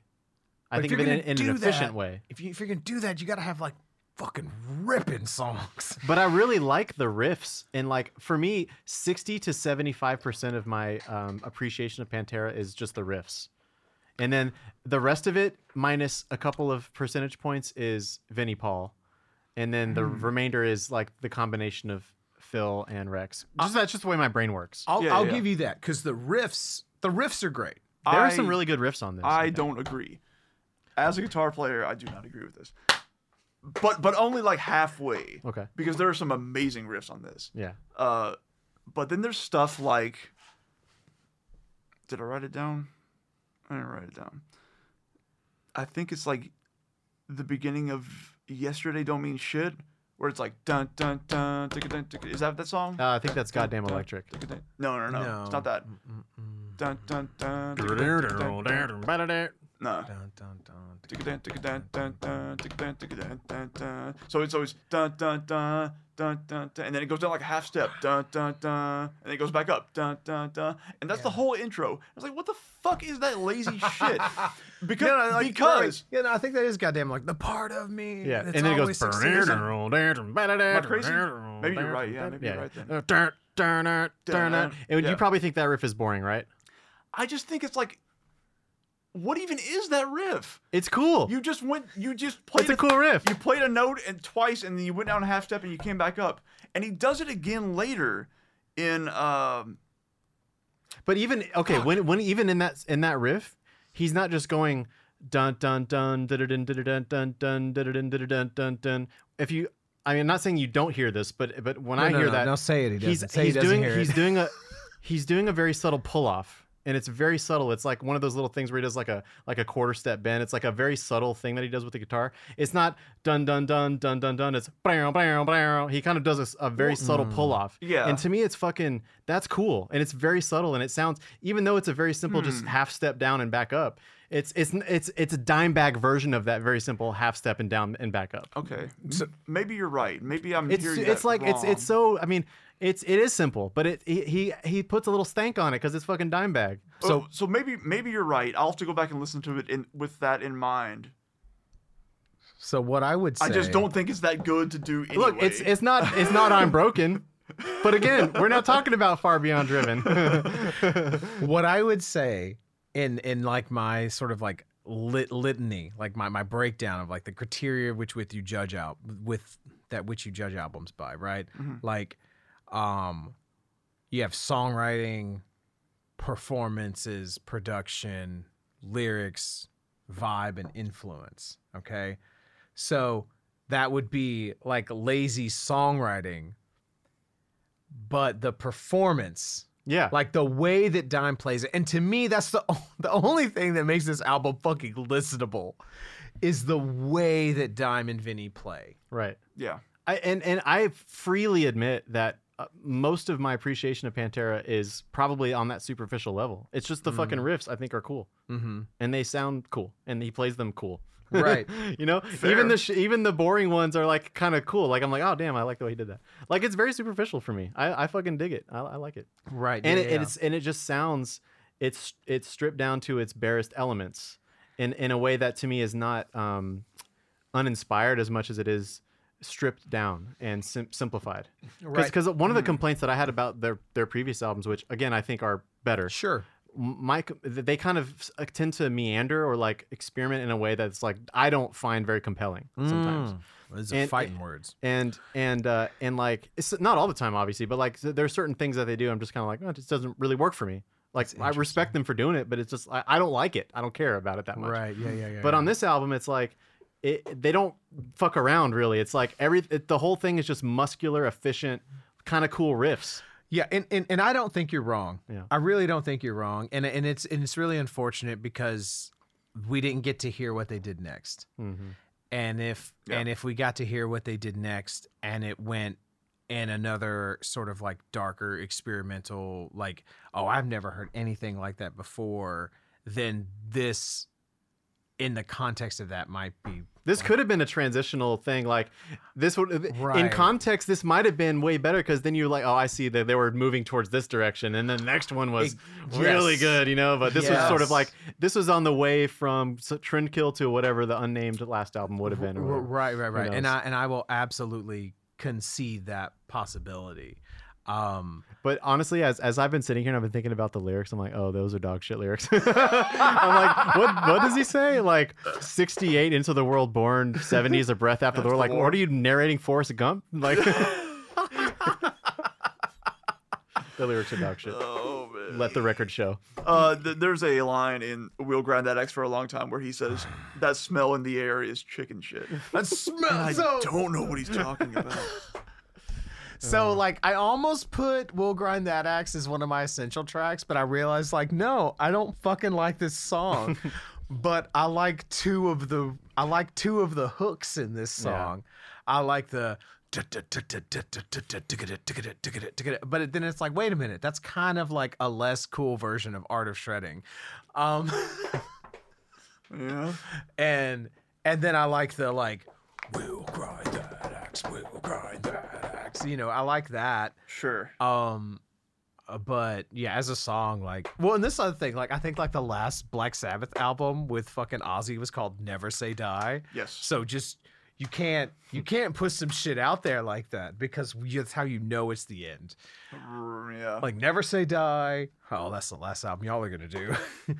we'll grind that Axe for a long time. I fucking doubt it. yeah. well, you don't you don't declare that you're reinventing the steel and then put this as your fucking album. Yeah, cover. what is the deal with this fuck is fucking this album shit? art? I I, I never It's was. a naked dude What with is his like this? junk like mosaiced out with What like was- a whiskey bottle. no, no, no, What were they thinking? What's what's mosaiced out is not his junk. Is it it's not a, it's the a, whiskey bottle or something? Yeah, it's a wild turkey. Oh, the bottle, itself is mosaic Yes, out. yeah, yeah, yeah, to avoid like cop like trademark infringement. Oh, but like I, I I'm so confused about like what was the concept here? It's really dumb. That's it. I That's think, it. I think I think you're looking at it. Is- Yeah. And I always want to say he's flipping the bird, but he's not actually. Yeah, no, no, no. Like I, the, the best album cover that that Pantera did, the best well designed album cover they've did is this. Is official live. That's the best. Like artistically, well, well, fuck, I don't know. Look at that. It's that or Cowboys from Hell. It's one of the Look two. at that, dude. Fuck you. No. like Cowboys from Hell is No, no, good no. because it's bad. I know. I'm dying on Guys, this hill. how is this even an argument? There's literally a person getting punched in the face on one of their album covers. It's obviously that. Ah, I mean, they all have their pros and cons. that so but i feel like that was a accident like that that was a happy accident um but yeah no i mean he's right that is the best is this one. guy? He's is it just a literal photo of a guy jumping through a bonfire or something? Like yes is that, is that all it's it like is? their fucking like No, sound it. tech it's sterling winfield whoever the fuck that is That's it's Wow. what? it's just some dude they know it's bad. You know It's real bad. no no they don't do like pan I, I said it before of all the amazing things that pantera does album covers ain't one of them Not really one of them. Like they had to be talked out of like a fucking raw ass sphincter with a drill in it for Far Beyond Driven. That was their original like pitch. Like, yeah, someone's spreading their hairy ass cheeks with a fucking drill in it. Um He's he's gonna go get an ass cheek. um. No, seriously, where's he going? Do you know? I don't know. Bathroom right. maybe. Well, I hope he'll be back. Um, but but yeah, like that. Um, I don't know if I should keep talking or if we should just wait. Um, Well, we can keep talking and then we can cut it out if we need to. yeah, fair enough. Let's just not say anything good But or, yeah, or we'll just interesting. yeah. So Robert just dipped out, so we're just gonna make sure we don't say anything that's worth keeping. Um, but Are so- you guys gonna do other? Uh, I'm I'm assuming you'll do other series like different like catalogs, or have you done other catalogs already? I don't. I don't. We'll never do anything as exhaustive as Pantera, Yeah. just because there's no other band that is so Yeah, who else would you do it with? quintessential to our experience Mhm. as Pantera. Um, because for us and being the age that we were and the time that we were, like you had to have an opinion about every Pantera record. Mm-hmm. You know, like it was just, you know, and also though the thing was is that like there wasn't a lot of, you know, like there was the nu metal thing that was coming up but didn't really have a name yet but like just like the people that would go to a Pantera show and a Slayer show, you know, that's the thing, man. Dude, Player was Slayer was playing clubs at this time. Mm-hmm. They were touring That's for crazy. Undisputed Attitude and playing fucking clubs, It's wild. you know. And so Pantera really was the only band that was waving the flag, the the like unapologetically metal flag. Like there was no other band you could go see in an arena. Mhm. And so Pantera, whenever Pantera played, it was this gathering. It was this like Yeah, this is like, you know, yeah, maybe not all these people are into death metal, you know, but like you had people that were into death metal, you had people were into this, you had people on this, but everyone would fucking go Yeah. to see Pantera, you know. Like I remember going up in like 2001 to see the Pledge of Allegiance tour with like Slipknot, System of Down, and Rammstein in Dallas at Reunion Arena, and fucking Dime was in the fucking audience Nice. just hanging out, having a good fucking time, you know? and so, so much of Pantera is just married with our experience. I, there's no other Yeah. band No that, equivalent. that we would be, the only other band that we would be able to do as much, even close to as much about, I guess, is maybe Metallica. Yeah. Yeah. Um, maybe, you know? Like, I bet we'll end up doing a few episodes on Machine Head Mm. because Machine Head is like just one of our favorite bands, but like, Yeah. nothing as exhaustive as what we're doing on Pantera. Yeah. Um, Agreed. So something else I wanted to throw out about reinventing the steel um, is like the drumming. Okay, so the drumming is very clever, and it's like tasteful and it's slick and whatnot, and it's interesting and it's fun to listen to and all that sort of stuff. But the dr- but but what Vinnie did on Cowboys from Hell. Like I went and found an old like modern drummer interview. I was reading it the other day. Modern fucking drum. Mo- your your boy, modern fucking drummer, the king of thrash metal drumming. I know what they're talking about. Sorry, more home video. video quotes. shit. Um, I should go and watch those. You should. I bet it's gonna be sure hit or miss. No, I, I think it would be really fun actually. Um, there's moments in it that are like pure bliss, and there's and I'm sure there's gonna be moments of like, okay. um, Yeah. Yeah. but uh, yeah, we're gonna do an episode about the home videos with Jet. So Oh, nice. It's, nice. This is going to be a thing. Nice. um, I remember, I remember us hanging out and like watching one of them with Jeremy's like future wife. This like wonderfully, like incredible singer, wonderfully educated woman from Spain named Itzy, Itziar rather. And she was like, "Why would we watch this? They look like they smell bad." she was not incorrect.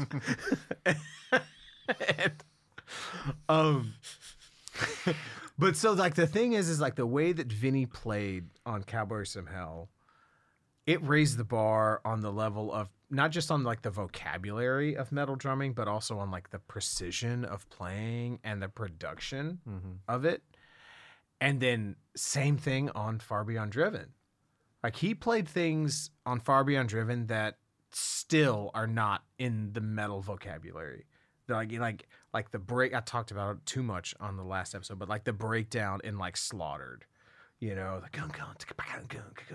That's still like not really canon in the metal vocabulary or like the foot patterns he does and all that sort of shit. Um, and so not so much on Trendkill, but the atmosphere and everything and the way that the drums carry everything, I feel like is still really incredible. But on this, it's just like, you know, Mhm. and might that might just be like what you're saying about like so much of it depends on where you were at the time, and I and so for Vinnie to not continue raising the bar felt like a disappointment to me. Mhm. But then at the same time, it does sort of like really shine the light on those guys that do continue to do that. Like the like the drummers that keep people going to the shed, Mhm. like George Kollias or like Tomas Haake and whatnot, that are like for like a decade plus are able to keep people like, bet you can't play this. you know? And and so like it's it's all like you know man it sucks man because like Vi- I play drums because of Vinnie fucking Paul like that's that's why I play drums Mhm. is because of being 13 12 years old and seeing him play live and Bill fuck that's it you Mm. know so I don't want to like shit on the dude but at the same time I can like acknowledge that like there's a certain aspect of like he stopped pushing the envelope by the time that he got to here and it was just like well, I'm just gonna like you know I'm just gonna play some slick stuff you know Yeah. and it man it's not what I was there for you know I mean, I kind of feel the same way about the guitar playing. Yeah. I, I it- and honestly, less about the playing, more about the production. So I don't know how you feel about this, but I feel like guitar, I I feel like Dime's guitar tone was not on this album anywhere.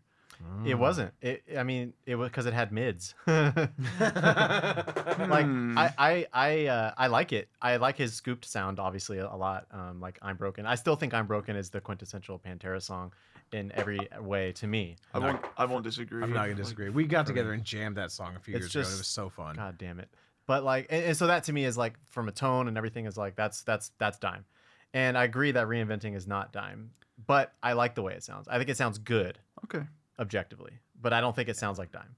Okay. and it was Yeah. it was cool to hear him with like a more s- like midsy sounding tone because it brought out things in his playing that would get lost i think um in in this when you Hmm. remove the mids because you literally lose harmonic content when you take away like the Mhm. mid range of the sound um so i think there are little things that like kind of come out with this but again it's it's not a dime tone though i agree these are very fair points I feel you Yeah. know and I this is why we needed Harrison for this episode Yeah. because without you this would have just been a like just a shit fest reinventing the shit like it's it's objectively their worst album and i don't think anyone could disagree with that i mean in my in my opinion I mean, when and that's what's so like frustrating about it because it's like if I like orient myself in a certain perspective, I'm like, this is more consistent than vulgar. Like I can like It is more consistent, but it's consistently worse. You know. yeah like like it's, it's almost hard it's almost hard for me to to say that it, it's it can it's obviously objectively their worst album because it's so subjectively their worst album to me and Yeah, you know what I mean? Right. I can't. I Like- can't separate. Yeah. like Yeah. fuck why can't i see it that way Yeah. oh Uh, boy Yeah. Like I Well, don't. I, le- I, here's another dimension maybe that's coloring my perception of Mm-hmm. it um, subjectively. Um, I think I was still on my linear, uh, aggressive, extreme metal um, bent. yeah. And although I, I you could probably argue, I mean, this is just like the sense that I have. I, I if I actually went back and like actually listened to all their songs and tried to apply that my my historical thinking about extreme metal or whatever onto this, maybe it wouldn't be the case. But I feel like Trendkill is probably their most extreme album, i would agree ex- Yeah. like from a whatever. but yeah. there are things on this album that are superficially like a couple parts on Hellbound and a couple of other things that are like Yeah. superficially very extreme sounding. totally And I think for me, I was like really receptive to that still. I was Mm. still like, oh, fuck. Ah. Like, I was like, that's fucking badass, you know? Like, that's cool. There- Superficially. there are parts on this where they just like let loose Yeah. Yeah. or they just like do do something so extreme i guess is the only way to describe it like they do something so much in some direction Yeah. Uh, that they hadn't done before necessarily. Because like that, that riff on Hellbound is very simplistic, and I think to me that's and it, it's it's very simplistic. It's Yeah. like that's like barely Pantera, but it's Pantera doing a non-Pantera thing, which sounds fucking cool. And then Phil's fucking screeching over that, and so I'm like, this is cool. I, I dig this. If this wasn't Pantera, I'd be like, this is a badass fucking album. right. Did we give our song? Did Not we really, man. Um, yeah. Did, So did we have songs? kind of. I I did eventually get songs. Yeah, like I almost like was was, very like this isn't really like three essential. This is three tolerable. that's, that's where I Three that I landed. want to immediately turn off. and That's go where I listen landed to Far too. Beyond Driven. yeah. So, So I mean, I will say that when I, before I even listened to these albums again, I automatically on my list put uh, "Revolution" as my name, but it did not make my top three me mm, neither. interesting. Dude, fuck that song. because I was like, I, I listened to it again. I was like, I know that I love playing this song, but this song is fucking I'm- lame, dude. I'm a re- I'm a real snooty elitist asshole about how about triplet shit. and so like you got you know you got I don't I don't I'm I'm real picky about about triplet shit. So and I you you, you keep revolution my name. I, I don't I, I'd rather hear it than uplift, but Okay, well, so Uplift is on my list because it does some interesting shit. At least you know man that's fair. That's fair. Yeah. That's fair. I, I mean, that kind of became my criteria for this album. Was like, what is going on here that is interesting? So okay, so what are your trash tracks? What what is the worst? What's I- the bottom of the barrel on this album for you? I couldn't pick one. I had to pick two. I picked Death Rattle and We'll Grind That Axe. Yeah, I, I would probably go. I, I would probably pick the same two, uh, leaning towards "We'll Grind That Axe." Yeah, yeah, yeah. I think there's a cool riff on it. Like, e- like again, There was a cool riff even- on all these songs, like, really. And, and when I was um when Richard had asked me to like do a similar ranking for the other albums, yeah, and I was like trying to pick the trash songs, I was like, oh, but this has a really badass riff on it. Right? it was. Fuck. Yeah, yeah. Right. Um, I was torn between my trash. Between at first, I was like, "Oh, it's gonna be, you know, belong to it. Like that's gonna be the one that I'm gonna put in the fucking garbage." You know. yeah. Um, again, triplet shit. You know, Yeah. but then like gotta belong to it. Ah, fuck that. But then, uh, but the bridge is pretty neat. And then it got back to Uplift, and I was like, oh, I remember how much this song fucking sucks. Uplift, like the hard head first into traffic. Oh yeah. telling what I'll do. Yeah. Like the- it's like, oh god, Like- no. And it's like this other thing on trip is like you hear like just the drums, and this is the only time you've heard just drum and Right. vocals, and it's like, is that really how bad the drums fucking sound on these records?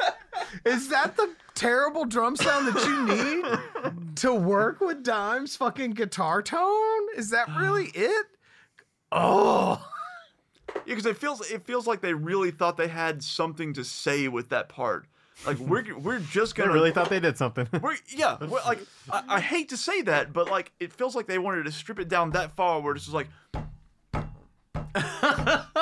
just dr- drums and fucking the lyrics, and the lyrics are gonna shine here. The lyrics Yeah. are gonna carry this part, and boy, did they not do that. That's a good point. Um, it's it's it's not good, but it was one of my top three keepers. so I don't I don't know what that means. Wait, that was exactly. not your trash? Yeah. no. What, so what would you throw the fuck away? You said it already. I said think. Death Rattle and We'll Grind yeah, That you Axe. said that. Yeah, yeah, yeah, yeah, yeah. because yeah. they were like egregiously like, what the fuck is this shit? Yeah, man?" yeah. There, there's some cool drum shit and we'll grind. There is. There And sure is. That was like that almost made my essential one. So another one of my essential ones. So I put Hellbound. So did I. Uh, put Yesterday. Mhm. I think Yesterday was one of the tracks that they kept that they like kept in their live set for this. You know, There's some cool stuff in there. And there's like that wicked ass drum fill. That I, I think "Yesterday Don't Mean Shit" is one of my favorite Pantera songs. It might be. Damn. I, wouldn't I fucking that. love that song. Damn, that okay. riff,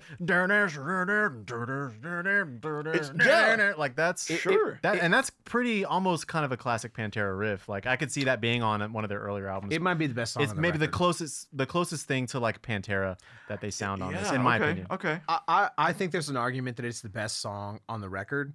Um, Hellbound is cool, but it's more of a novelty. Yeah, agreed. It is more of a novelty. Um, it's like cool to hear them just go all out, you know, but it's very much doesn't really sound like them. Yeah, yeah, yeah, Yeah. yeah. But I, I think I think I think the best songs on the record are Yesterday and I'll Cast a Shadow. So that was my third one to keep, and I, My- I think that's my- the best one of the album. My two. It, I I actually really liked um it makes them disappear because I felt like they were I felt like hear me out, hear me out. yeah, go ahead, please, please, please. I felt like that we were talking earlier about like The, the reaction. We were talking earlier about like like this could have been a transitional album and i i swear to god that like you know, and they, they they had other i feel like they had other um um inklings of this in their earlier catalog but i feel like they could have gone down a path that was more doomy and a little bit more like like slow and like like doomer stoner type stuff like maybe kind of like down or whatever Like but down, yeah. um, it would have been co- kind of cool to see them pull that thread a little more. Um, and I feel like that Mm. was a small hint at what they might have been. So able to have y'all listened? So this this Pantera record stands in stark contrast to the other Pantera records in the sense that they had actual leftover tracks for it Hmm. that showed up on soundtracks. Oh, Have y'all listened to the track "Avoid the Light"?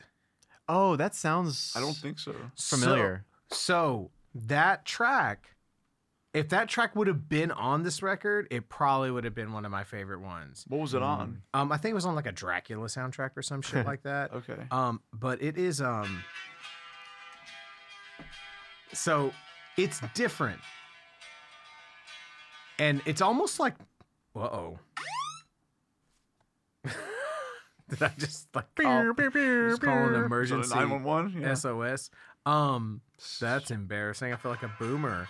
Um Well, I feel like I've heard this at some point. But anyway, I'm not gonna like do that. But y'all should go and fucking listen to that because it's it's interesting. It's different. And and and lyrically, it's more fantastical. It's more like Cowboys from Hell. You know what I mean? It's more of a throwback to that, and it, and it's really enjoyable to listen to. It's, I don't know. It's interesting because I I think that like that is an aspect of it for me personally that it's like, all right, I want to hear Pantera do some shit that I haven't heard done, do before, and I want to hear, I, I, you know, I want to hear like I either want to hear fantastical lyrics that it's like, yeah, this is clearly a story. I don't need your heart to be in this. This is a goddamn story about medicine men and souls in a box and vampires or whatever the fuck. uh-huh, yes. Or I want to hear you talk about like your fucking like drug addiction. You want to kill yourself and your daddy touched you or whatever it was. Like I need to hear this. and I don't want anything in between. I don't want I don't want like, you know, like you know, trusty is whiskey and weed and slayer. Like I don't I don't I mean that's fine. That's fine. But I mean that's actually the better lyrics on this record. I'm not I- gonna shit oh, on that. yeah, but right. but you know, just me personally, you know, mm-hmm. because lyrics are such an important part of how I experience the music, you know. Yeah. I, I, I'm not at all against Pantera doing things they haven't done before. I'm I'm all for Pantera doing new shit.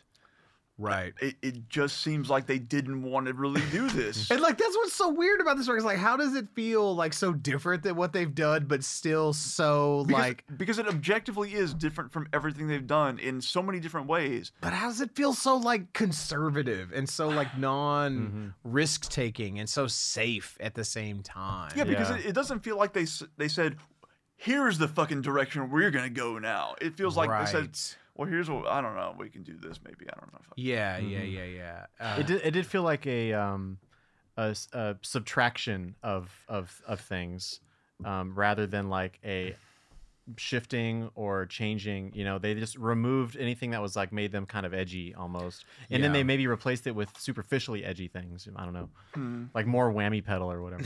maybe like, the the whammy pedal is such a weird thing for for Dimes playing because he's done it since I think he started it on Far Beyond.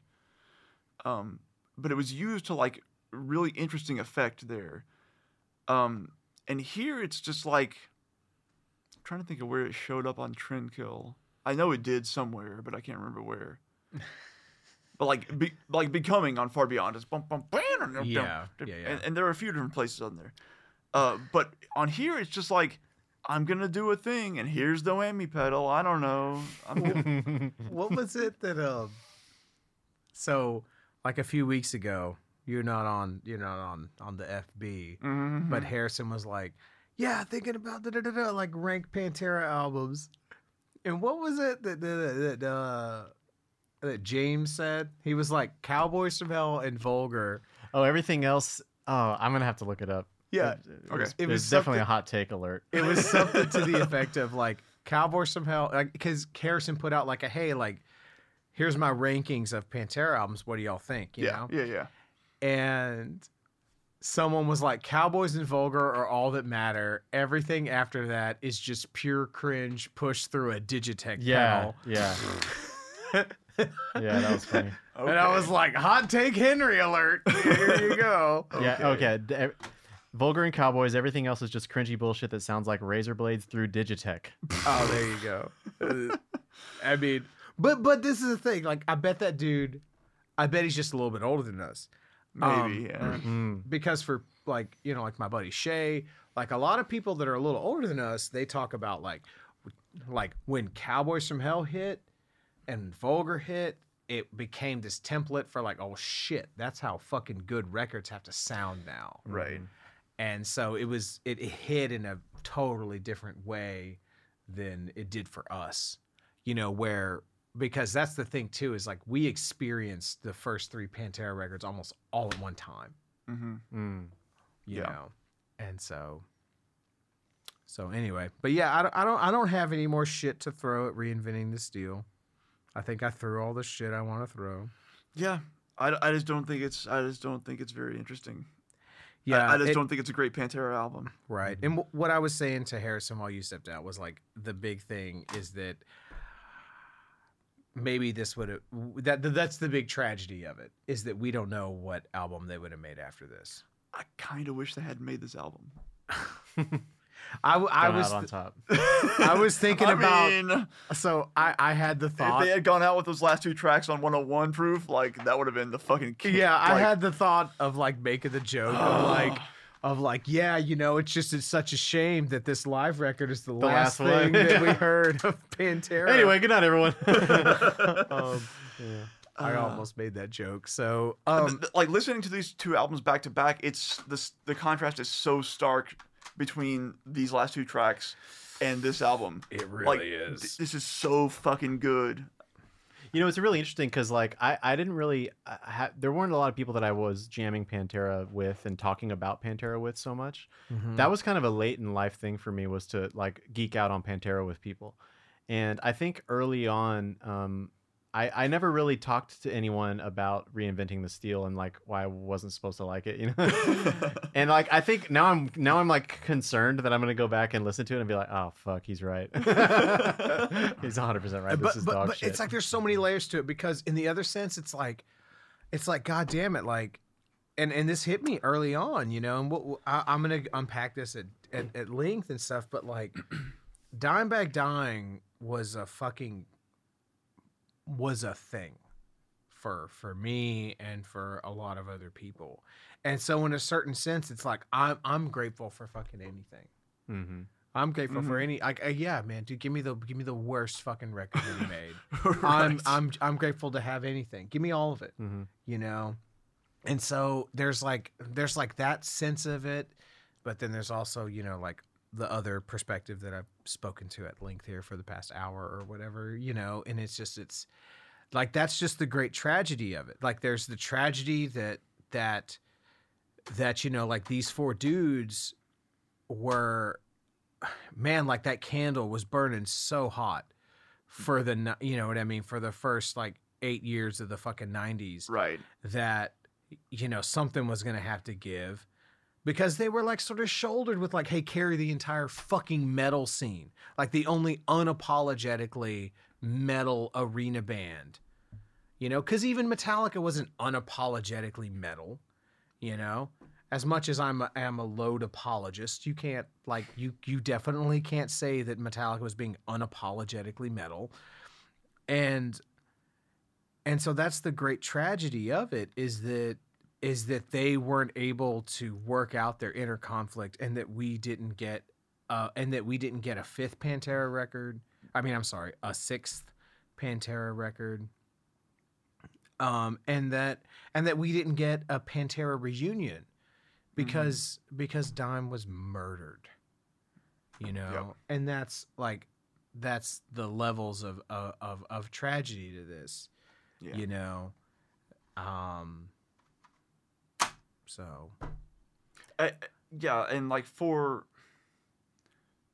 for as much as I can say, for for as much as I keep saying and thinking like this is an objectively bad album, there's I I can't realistically say that I'm like removing the subjectivity from that. I just can't do it because I'm I have to compare this to the other Pantera albums, whether I want to or mm-hmm. not. right, I can't see it any other way. right. So It- it- it, it probably is, especially compared to like a lot of other albums out there. It's probably pretty good. it's still probably better than like ninety percent of I albums. that just can't heard. see it that way. Right, because our experience is so ingrained in those first four and the arc of those first four records. Yeah. And so for like that, for them to sort of like have a creative pivot or, you know, like backpedal.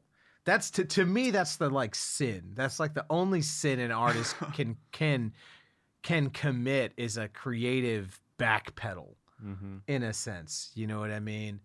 Mm. it, you you you can only do it if you've doubled down for a decade, right? Like if Reload would have been a thrash record, Metallica would not have a career. But that they did like a a thrashy record like a decade later, like with Death Magnetic or whatever, then it's okay, fine. But Man, we Yeah. should we should talk about Metallica at some point too. oh, we my gotta. God. We'll Can't go to. Well, Yeah. we definitely will. get get Harrison back in here for that. you know. it's like, all right, for this next this next episode on Metallica, what I have to say is I have a theory about Metal, not a theory, but like an observation about um, their three core, in my opinion, core albums. You know, Ride, uh, Master, and and Justice for All. Mhm. That I would love to like explain on on camera one day. you, you, you got a short version as an outro? yeah, I mean, I'm sure, I'm positive, I'm not the only person to make this um, to make this uh, observation, but those three albums uh, have they follow a formula, an extremely predictable formula, in terms of the uh, song uh, list Yes. Mhm. Right. and sp- specifically like the actual like position on the um, fretboard Oh. of the like key fourth song. They all literally are the in the exact same position. But like it's the first song is the thrashy song with the little intro. The second song is the t- the titular track. The third song is a song. The fourth song the fourth song the fourth song is like the the like you know hit or not hit but like the like epic song on, Yeah. on, That- on on Lightning, it's Fade to Black. fade to black and you're on yeah. two on the a four i mean I'm, i fucking can't read music so f- pardon me Yeah, yeah, you're- yeah. you know two four open Yeah.